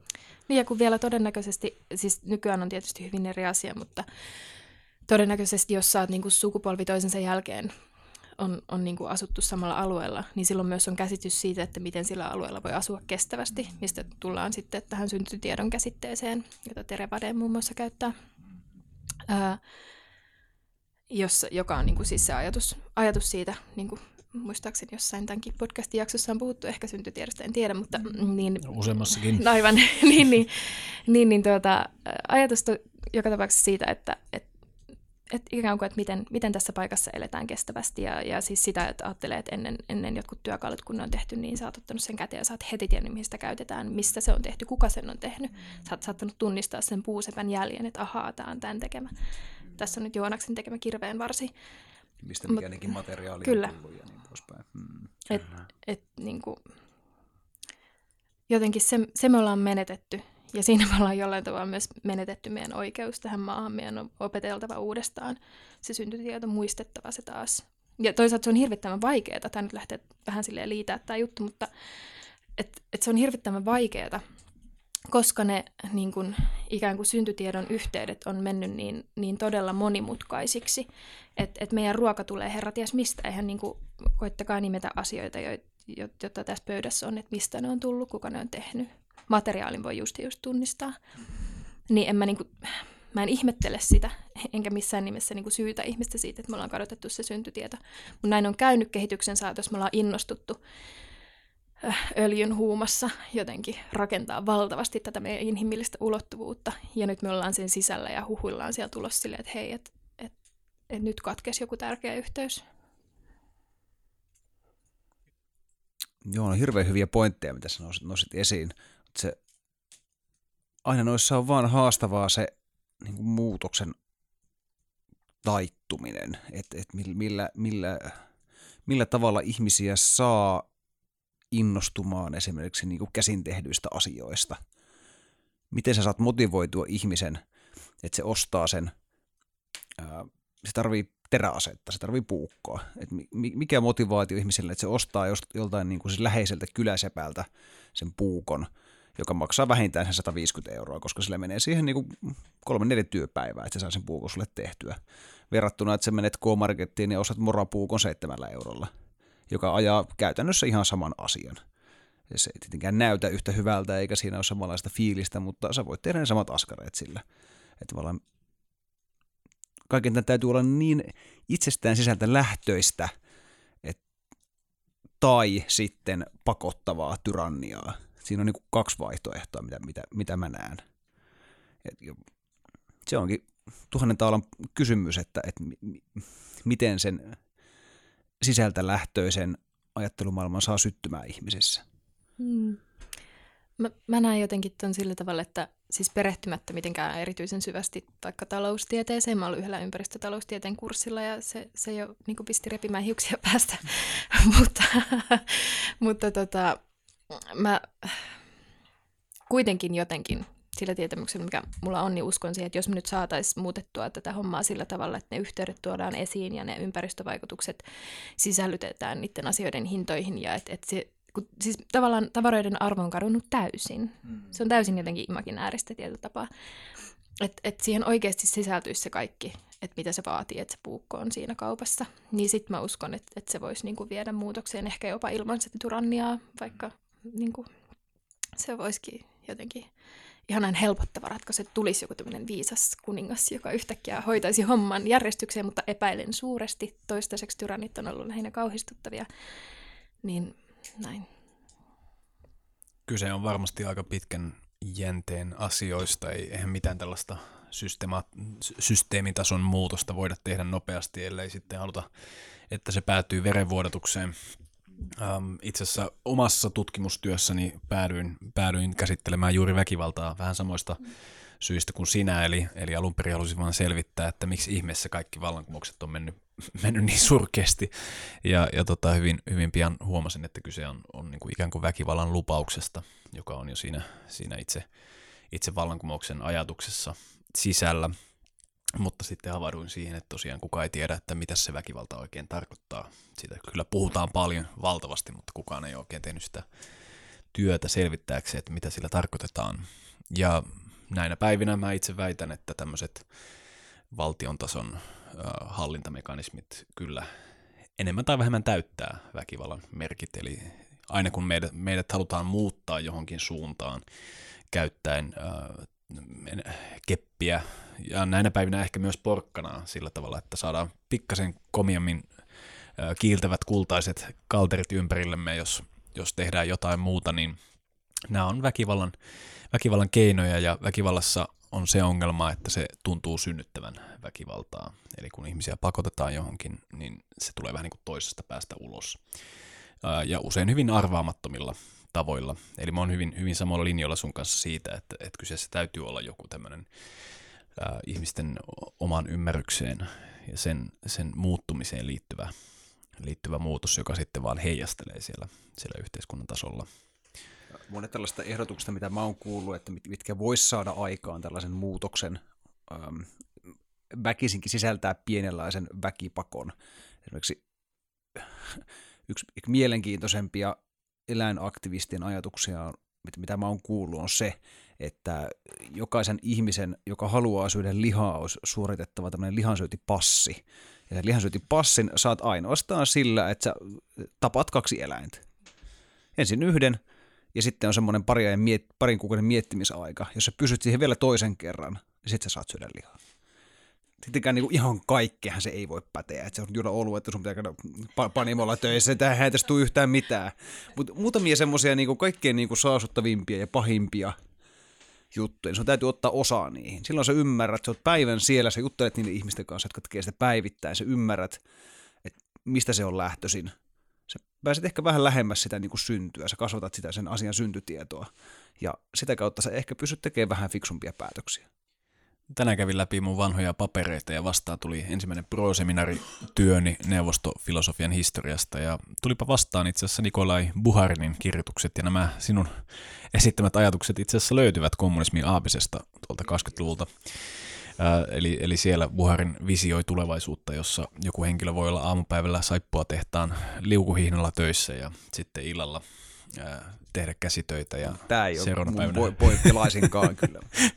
Mutta siis se ajatus siitä, että, että ihmiset osallistuu ää, jollain tavalla ää, kuluttamiensa hyödykkeiden tuotantoon. Ei edes osallistu, vaan edes niin kuin näkevät, miten se tapahtuu. Kyllä, kyllä. Koska niistä on niin helppo nykypäivänä sulkea silmäänsä. Sulla on YouTube-tokkareita, mitä sä voit katsoa, mutta kuinka moni oikeasti katsoo YouTube-tokkareita sitä, että, että miten läppäri tehdään.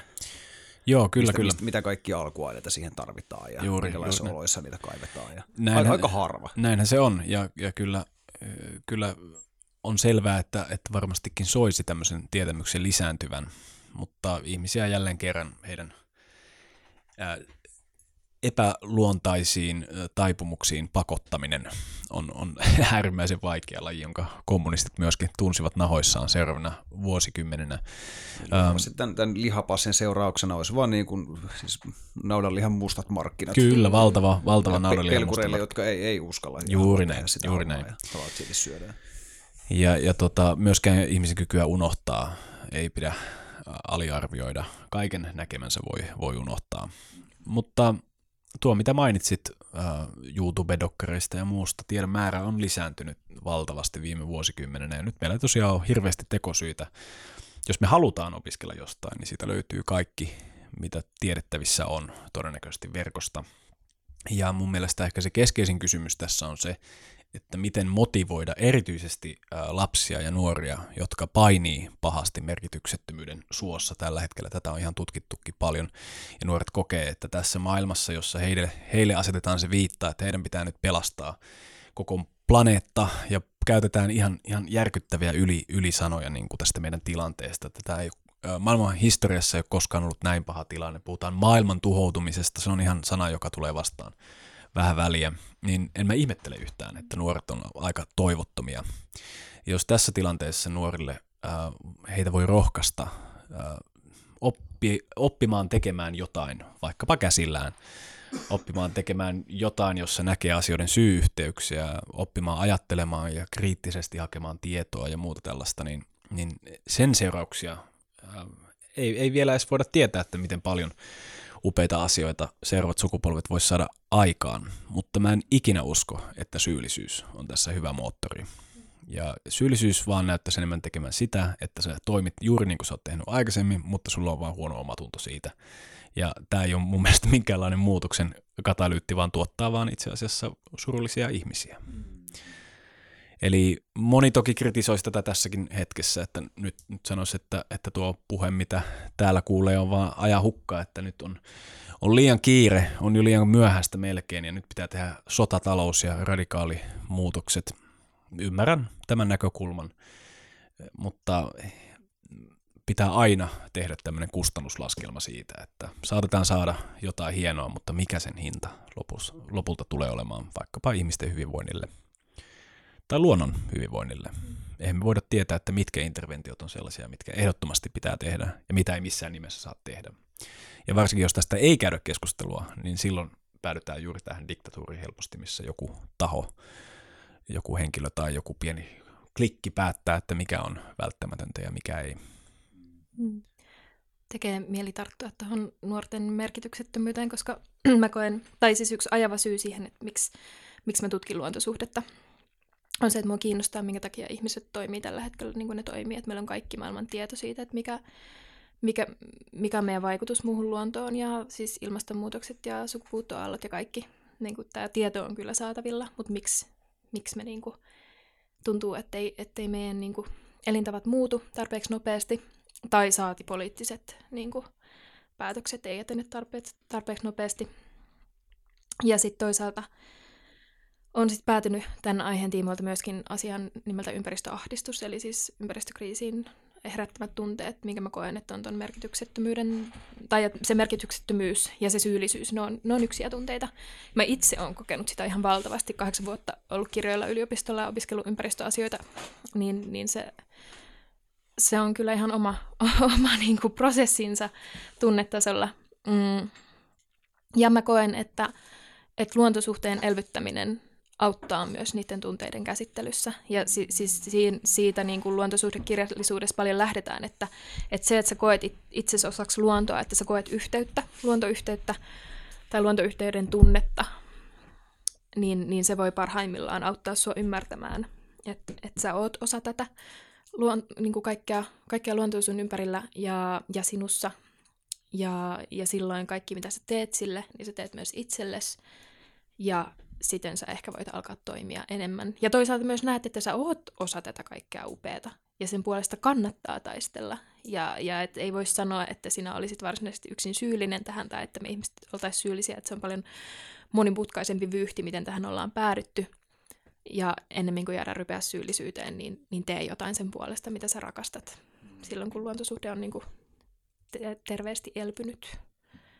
Eli tämä se, tämä on se, niin kuin, mihin mä pyrin kaikella, mitä mä teen, ja mihin luontosuhdekirjallisuudessa ylipäänsä myös laajalti pyritään. Niin se on tosi masentava ja ehkä epäjohdonmukainen ja, ja kyynistävä vaikutus sillä, että sulla on toisaalta niin kuin valtava määrä mahdollisuuksia ja, ja ääniä, jotka kertoo, niin kuin, kehottaa sua ostamaan ja kuluttamaan ja tekemään ja nauttimaan. Ja sitten on se toinen valtava äärima, äänimassa, joka, joka toiselta puolelta kuiskuttelee pu, potemaan pahaa omaa tuntoa joka ikisestä valinnasta, minkä sä teet, ja syyllistämään sua joka ikisestä jutusta. Ja ei mua, mua yhtään, yhtään ihmetytä, että, että niin kuin nuori polvi kyynistyy sen äärellä. Sitten vaan niin välit. Ja siksi on tosi tärkeää puhua, tuoda tilaa niille tunteille ja auttaa sanottamaan etenkin nuorempia lapsia, myös teinejä, vaikka mm ne ei välttämättä ole mitään kaikista niin kuin, monisanaisimpia aina, niin auttaa sitä, siinä sanottamisessa, että hei, että et mä näen, että sua painaa ja, ja jutellaanko ja, ja että et mäkin koen surua tämän asian puolesta ja, ja olisi No mä tiedän, että siis kouluissa yhä, yhä enemmän niin tuodaan esille tätä. Myös tietystikin opettaj- opettajien omia tunteita tai kasvattajien omia tunteita, vanhempien omia tunteita, niitäkin pitää käydä läpi, että et apua, että mun täytyy kertoa mun lapselle vaikka ilmastonmuutoksesta, mitä mä teen. No se lapsi ensinnäkin todennäköisesti tietää siitä jo, joten kerro sille, tai se paisuttelee asiaa päänsä sisällä. Ja siksi näistä, me, siis me, me ollaan puhuvia eläimiä, siis, no, siis sillä tavalla, että että mä koen, että se on ihmiselle hirveän tärkeää asioiden käsittelyssä. Ja vaikka tietysti siinä täytyy olla joku tasapaino, että on sitä ikään kuin käytännön tekemistä ja sitten sitä pohdintaa, niin niitä molempia tarvitaan ihan ehdottomasti. Vaikka nyt olisi kuin kiire, mm, semmoinen mulle erittäin tärkeä ää, ympäristöfilosofi kuin Joanna Macy kirjoittaa paljon siitä, että sen, sen niin kuin su- työ ja oma hyvinvointi otti ihan uuden vauhdin tai semmoisen syvyyden, kun se tajus, että itse asiassa mennään ihan kaikessa rauhassa. Ei ole kiire minnekään. Ajatellaan pitkiä skaaloja ja yhtäkkiä sä pääset käsiksi asioihin, joihin oikeasti on tärkeää päästä käsiksi. Et kyllä on aikaa jutella. Joo, ja kyllähän niin perspektiivien hahmottaminen on, on hyvin tervettä. Mm. Sehän on uskomatonta, että joku kalliomaalospaikka on saattanut olla palvontapaikkana 4 5 tuhatta vuotta sukupolvelta toiselle. Ja meillä on vaikeuksia pitää jotain edes yhden sukupolven ajan sellaisena kuin se on, juurikaan siihen lisäämättä. Eli ehkä tämä, mitä mainitsit tästä aika käsityksestä ja siitä, miten, miten ehkä lineaarisesti siinä, siinä mennään, niin ehkä meitä myös voisi auttaa ajatus tämmöisestä syklisestä ta- aikakäsityksestä, jossa, jossa luonnon kierto vuoden aikana tai ihmisen elämän kierto tai, tai sivilisaatioiden kierto menee tietyllä tavalla ja vaikka siihen voi vaikuttaa ja paljon voi saada aikaa ja tehdä, niin tehdä, tehdä tuota, oman näkemyksensä ajamiseksi, niin, niin jokaisen aktivistin on syytä myös kysyä, että mikä on se kustannus itselle siitä. Kuka hyötyy siitä, jos aktivisti aktivistin jälkeen uupuu, masentuu, eikä koskaan pääse enää jaloilleen. Ää, olisiko mahdollista löytää joku semmoinen rikastuttava tapa ää, vahventaa entisestään omaa luontosuhdettaan ja myöskin saada muita ihmisiä oivaltamaan sitä, sitä todellista luontoaan tai, tai, tai jotain syvempää merkitystä meidän, meidän elämässä ja, ja tässä ympäristössä, mihin me ollaan, ollaan synnytty. Monia teemoja on ehditty käsittelemään luonnon ja luontosuhteen ympäriltä, mutta sauna alkaa pikkuhiljaa kiinnostamaan. Hytinä alkaa olla aika muista täällä meidän viileässä nauhoitusmökissämme. Mutta mä haluaisin loppuun vielä kysyä sulta Pihla, että minkälaisten juttujen parissa sä haluaisit työskennellä tulevaisuudessa? Hmm. No, mä tykkään sanoa ihmiselle, että, että mun tavoite on saada pukumiehet karjun metsässä. Kuvauksena siitä, että, että mä toivoisin että mä saisin auttaa ihmisiä, kaikenlaisia ihmisiä löytämään, löytämään sen oman luontosuhteensa ja elvyttämään sitä. Mm. Ja tuomaan luontosuhdetutkimukseen tunnetta. Tunnetta ja äh, siis, tai erityisesti kehollisuutta. Mä mun gradussa analysoin tosiaan 28 äh, tämmöistä luontosuhdeartikkelia, jossa raportoitiin luontosuhdetutkimusta, niin niissä korostui tällä, mitä mä kutsun äh, kutsun tota, tajunnalliseksi ulottuvuudeksi, mikä, mikä kyllä sisältää sinänsä tunteen, mutta on tämmöinen kuin kognitiivinen, osaltaan tiedollinen, toisaaltaan emo, emotionaalinen ulottuvuus siitä, että kokee olevansa osa luontoa, mutta, mutta että, että se menisi kehoon asti, että se olisi oikeasti kehollista, että sä kokisit sen sun oman luonnon. Niin se on sellainen, mitä mä erityisesti haluaisin, haluaisin päästä tekemään, äh, niin kuin tuomaan ihmisiä sen oman, oman luontosuhteen äärelle, kaikki ne ulottuvuuksineen. Um, Miksi ne pukumiesten pitää karjua? se on mun mielestä jotenkin, ehkä se on mun mielestä, mun mielestä kiehtova ajatus, kun se on mulle semmoinen, tai semmoinen niin kuin länsimainen toimistotyöläinen, joka on kahdeksan tuntia päivässä, viisi päivää viikossa sisällä, mahdollisesti siinä puvussa tai jakkopuvussa tai missä ikinä. Tämä nyt on todella stereotypinen ja käristetty, mutta siis sillä tavalla, että niin jotenkin sellaisissa raameissa – että näin sinun tulee olla tässä maailmassa, mikä on mun mielestä yksi iso ongelma meidän luontosuhteen niin kuin elpymisen tiellä, niin sen, sen mä haluaisin niin kuin, auttaa ihmiset ulos siitä. Niiden... Varmasti oikein, näitä ihmisiä varmasti on valtava määrä ja mm. aika, aika harva niistä koskaan rikkoo sitä niin kuin, mm. rooliansa. Mm, kyllä. Ainakaan tietoisesti. Mm. Niin, joo.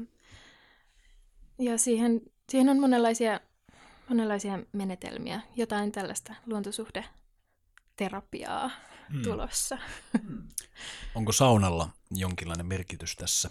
Hmm, kyllä varmasti saunaan, saunakin on niitä muinaisia, muinaisia suomalaisia perinteitä, jotka, jotka liittää meidät vahvasti, vahvasti eri elementteihin ja luonnon elementteihin ja kiertokulkuun.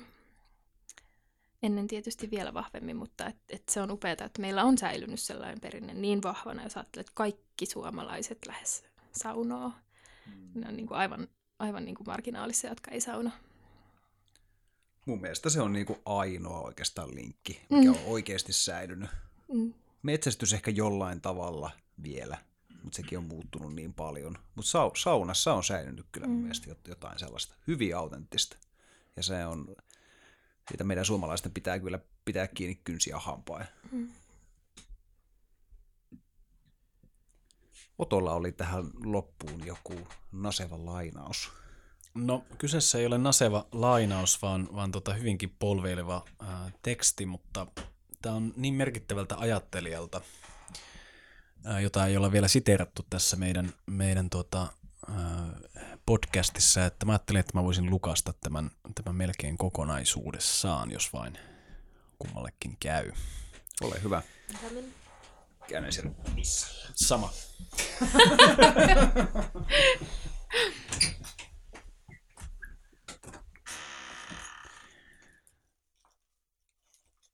Tämä filosofia asettuu hyvin vahvasti siihen, mitä, mitä sivuttiin, kun puhuttiin henkilöistä, jotka ovat joutuneet maksamaan kovan hinnan tästä omasta aktivismistaan. Ja, ja, ja tota, Pentti Linkola on taatusti sellainen henkilö, joka, joka on joutunut kyllä käymään niin sanotusti syvissä vesissä. Tämän kirjoituksen nimi on Itke, rakastettu maa, ja se on vuodelta 1983. Lapsuuden kesäkotini ja nykyinen asuntoni sijaitsevat runsaan kilometrin päässä toisistaan. Niitä yhdistävää polkua ja kärrytietä olen kävellyt, pyöräillyt ja hiihtänyt vuoden tai kahden vanhasta läpi elämäni joka vuosi kahta tai kolmea jatkosodan mierolaiskesää lukuun ottamatta satoja ja tuhansia kertoja. Puolet matkasta se polku kiertää korkean mäen alitse. Se mäki oli satumainen, ei yksin minun mielestäni, vaan kenen tahansa luonnonystävän mielestä – Koko lakea hallitsi Mäyrien kaupunki, suurin missään Suomessa näkemäni. Puolen hehtaarin alalla kymmeniä koloja uskomattoman tuuheiksi ja korkeiksi lannoitettujen kuusamien ja taikinamarja pensaiden piilossa. Mäkeä peittivät sakeat haavikot ja visakoivut, mutta tilaa riitti kilpikarna petäjille, pähkinäpuille ja kuusillekin. Lehdokkeja rinteet tuoksuivat valtoimenaan – Lintuparatiisina mäki oli huimaava. Pelkkää mustapää kerttujen huiluttelua, pikkutikkojen ja käenpiikojen kiikitystä. Mäestä löysin elämäni ensimmäisen kuhankeittäjän pesän.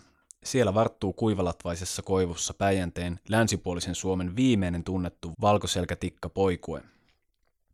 Mäen reunoissa pesi tuulihaukku, uuttukyyhky, lehtopöllö. Yhtenä vuotena lehtopöllö hautoi sitkeästi yksinäistä telkän munaa – Aurinkoisella lappeella kiervät vuoren varmasti kesästä toiseen siritteen hopearahat. Vuonna 1952 lämpöalon heittäminä jo varhain huhtikuussa, varhemmin kuin koskaan missään, ennen taikka jälkeen. No, noita muistojen yksityiskohtia olisi rajattomasti. Polun pientareet mäen alla lounasta kohden olivat minun elämäni kukkaketoja. Missään ei helottanut yhtä paljon neilikoita, päivänkakkaroita, kurjen kelloja, eikä mistään löytänyt niin varhain keväällä auenneita sinivuokkoja. Kesä-heinäkuussa Piener välkkyi mansikoista. Syyskuussa kiven kyljet olivat vaihtuneet hohtaviin puolukkaterttuihin. Mansikat muistan, ja näen ne, kun sunin silmäni. Yhtä kaukaa sotavuosien takaa kuin kukatkin, niin kaukaa kuin muisti ulottuu, neljä- tai viisivuotiaasta. Palumatkalla kotipihaan oli siihen aikaan pula käsistä. Piti saada kulkemaan pari kimppua silloista lempikukkaani niitty nätkelmää. Kolmas ruskoapilaa, neljäs peuran kelloa ja mansikkamuki. Poimia ei pelottanut, vaikka Piener mättäällä joskus torkkui keränä siniharmaa kyy, ja vaikka vanha Eeklunska ei ikinä kulkenut polkua ilman mäen kulmaan varamansa vahvaa käärmekeppiä – Eklunskan varoitukset jatkuvat kyllä hellittämättä vielä 20 vuotta sen jälkeen, kun kukat jo enimmäkseen saivat jäädä kimputtamatta. Mutta poimiasta oli tullut merkillinen metsissä makailija ja nukkuja, joka tarvitsi jatkuvaa ohjausta. Tämän mäen lähimaillekaan ei saanut, eikä sen puolen mieluiten missään muualla ulkosalla torkahtaa pitkälleen, jos mieli välttää käärmeen luikertelua suusta sisään ja sitä myöten varmaa kuolemaa. Mutta yhtä kieltoa ei tarvinnut toistaa. Paikkakunnan ainoita kulleroita ei saanut poimia. Niitä oli vain muutama, ja ne olivat isäni istuttamia. Nekin loistivat sitkeästi joka vuosi paikallaan vuosikymmeniä. Kaksi vuotta sitten mäkeä partava polku, joka välillä oli hienoväräisesti levitetty pikkuauton mentäväksi, otettiin tehokäsittelyyn. Kävi niin kuin Suomessa käy. Yhtäkkiä eivät samat ihmiset, samat autot ja samat traktorit sovi sille tielle, mitä ne ovat ennen kulkeneet. Niinpä ajettiin soraa, soraa ja soraa, ja molempiin äyräisiin iski kaivinkone. Mäen puoleiseen pientareeseen ei ojaa syntynyt, mutta kivet käännettiin kumminkin ympäri, sammalpuoli allepäin – Puut ja pensaat työnnettiin nurin, juurkat ylösalaisin ja loppumaa mustalle muralle. Toissa ja viime talvena metsänomistaja sitten ahkeroi mäen metsänhoidolliseen kuntoon niin hyvin kuin nykyaikaisella moottorisahalla ja traktorilla pystyy. Mäki on nyt lähes tunturina. Siinä on siellä täällä pieniä kuusia, joitakin nuoria, suoria koivuja ja yksi unohtunut pikkuhaapa.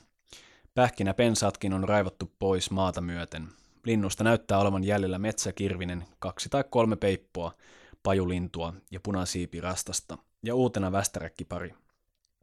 Metsästä lähti monta autokuormaa mäntykukkia, mäntypaperipuuta, kuusitukkia, kuusipaperipuuta, vanerikoivoa ja lehtipaperipuuta. Eniten kuitenkin hakepuuta. Lukemattomien haapojen, tuomien, pihlajien ja känkkyräkoivojen ryökkäpinot vyöttävät mäen koko puolen kilometrin matkalla – Metsäliitto osti ne ja piti käyttää Toijalan lämpökeskuksessa. Toijalan lämpökeskus ei ruvennutkaan käyttämään haketta, ja puut, jotka piti hakea pois puolitoista vuotta sitten, makavat yhä mäensyrin peittona, ja siihen ne taitavat jäädä. Kun tullaan tietä myöten tälle naapuritilalleni, josta oma mökinpaikkani on lohkaistu, metsätie putoaa viehättävästi kallioimarteisten jättisammalkivien lomitse varjoisaan solaan, jota reunustaa vanha hopeanharmaa lammasaita, ja entisen veräjän paikan molemmin puolin mahtava haapa ja suuri kuusi. Mutta tämähän on kuvittelua. Haapa ja kuusi lähtivät siitä kevät kesällä ja luhistu, luhistivat mennessään riukuaidan. Parikymmentä metriä eteenpäin aitovierellä kasvoi mieleen jäävänä nähtävyytenä korkealta sammalkiveltä eri suuntiin ojentautuen kolme lehmusta. Niistä jäi kaksi pystyyn. Ehkä siinä oli kaikua vanhan isänän periaatteesta, jonka hyvin muistan, että niinipuu on rauhoitettu puu mutta toisaalta lehmus on myös vaatimatonta polttopuuta, ja lehtipaperipuu menee nykyisin vain tyrkyttämällä kaupaksi. Joka tapauksessa kolmas haara oli katkaistava, sillä metsänhoitoopas sanoo, ettei puita ikipäivänä saa kasvea useampia vierekkäin. Pian lehmuskiven jälkeen kääntyykin lyhyt tienpätkä omaan pihaani. Pihatieni kupeeseen oli myöskin iskeytynyt niinipuita, pensan, pen, pensasmaisten lehmusten tiheä ryhmä, jota tietä tehdessä kovin varjeltiin. Se oli vihreäkin vihreämpi. Lehmuspensaan kanssahan ei tässä maailmassa kykene vihreydessä kilpailemaan muu kuin metsäimarre. Jos pihallani ajoi pyörällä, lehmuksen höyhenpehmeät lehdet hyvälivät poskia, jos autolla ne läpsyivät tuulilasia viistäen. Kesäkuun jälkeen paikalla oli risukasa ja kaksi kynittää peukalon vahvoista lehmuksen soirua, joissa on lehtinippu latvassa nelimetrin korkeudella. Oli kotiteitteni varsilla muitakin ihanuuksia. Suuren heisipensaan, ainoa näillä tienoilla, ylellisen upeat punaiset marjatertut Puimalan kupeella, olivat sellainen väriläskä marraskuun maisemassa, että sitä täytyi käydä vartavasten hyvää mieltä ja rohkaisua hakemassa. Heisipensas runnottiin maan tasalle jo viime vuonna. Se kasvoi ojalinjalla. Oja ei sitten tosin siihen asti ulottunut, mutta linjalla kuitenkin. Lähellä puimalaa tieni kulkee päärakennuksen ohi. Pihakujan kulmassa kasvoi pihapiirin ainoa koivu. Kevään jälkeen siitä on vain hyvin matala kanto jäällä. Palaan vielä alussa kuvaamaani mäyrien, lintujen ja kukkien mäkeen. Pitkän aikaa kulku siihen suuntaan oli minulta lukossa. En kyennyt voittamaan itseäni. Sitten oli pakko murtautua ulos häkistä. Ajoin pyörällä niin lujaa kuin pääsin, sivulle katsomatta, silmät tiukasti tienpinnassa. Jatkuvasti puhelin itselleni. Sinä totut, kyllä sinä totut. Koita kulkea sitä yhä uudestaan. Se on kerta kerralta helpompaa. Ja minä totuin. Vielä jotenkin. Hymy ei kyllä enää palannut. Mutta koitin ajatella, että niille alle puolen metrin leveysille vihertyville kaistoille, jotka tietä nyt reunustuvat, toinen puupinovyön ja tien välissä, toinen heinäpallon ja tien välissä, olisi pakko työntyä muutama kukka ajan mittaan. Sitten minä taas kuulin siellä, kävellen kesäkuisena päivänä, ja näin, että isäntä matkalla kauranorassoroilleen oli huolellisesti myrkyttänyt nämä molemmat vihreät kaistaleet. Muutama keltainen leinikki oli saanut kukkansa esiin ja retkotti kihartuneena ja kuolleena. Pääsin jotenkin kotiin ja tunsin, että nyt ei enää jaksa. Tuijottelin enkä päässyt ylös sohvalta. Ei ollut, eikä ole enää kysymys kyynelehtimisestä eikä itsesäälistä, vaan jääkylmästä tilinteosta elämän kanssa. Minä tiedän ja tunnen, että minulla ei ole koskaan ollut muita todella vahvoja kiinnekohtia elämään kuin metsät, saaret, niemet, lahdet, suot, vuoret, purot, puut, linnut ja hyönteisiä kuhisevat kukkapientäreet.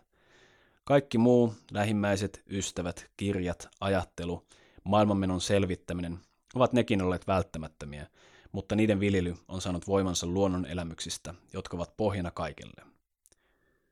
Ilman luontoa nuokin menettävät ääriviivansa, muuttuvat sumuksi.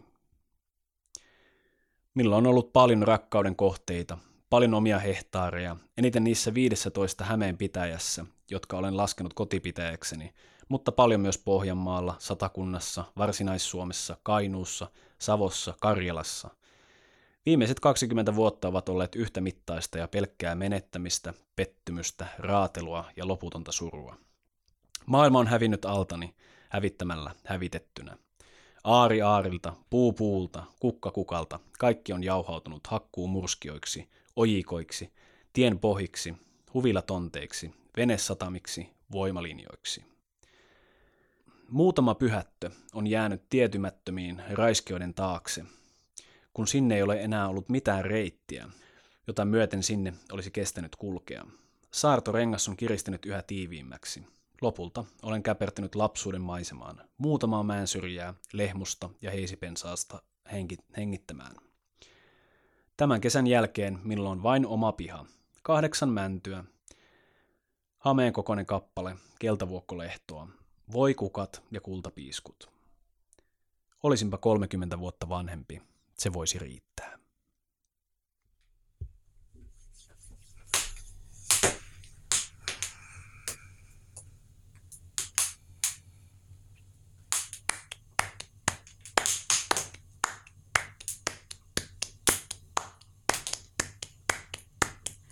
Damgale nale trapo, damgale nale trappo tra trapolio, tra trapolio.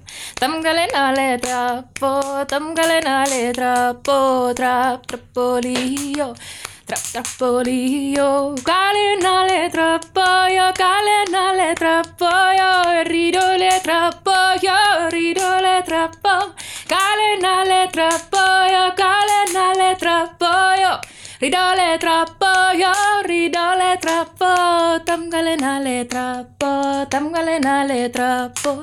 Trap trappolio, trap trappolio, tamgalenale troppo, tamgalenale troppo, trap trappolio, trap trappolio, galenale troppoio, galenale troppoio, ridole troppoio, ridole troppo, galenale troppoio,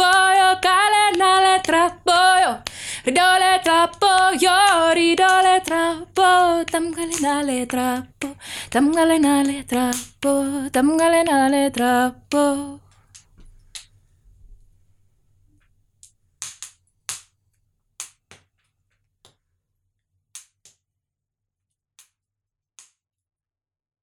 Lämmin kiitos Pihla, kun pääsit vieraaksemme tänne Vartiosaareen. Oli ilo jutustella kanssasi. Kiitos kun kutsuitte. Kiitos myös minun puolestani ja mennäänpä tuonne kokeilemaan taas Vartiosaaren rantasaudan löylyjä. Löylyihin. Kikkis. Kikkis. Mm.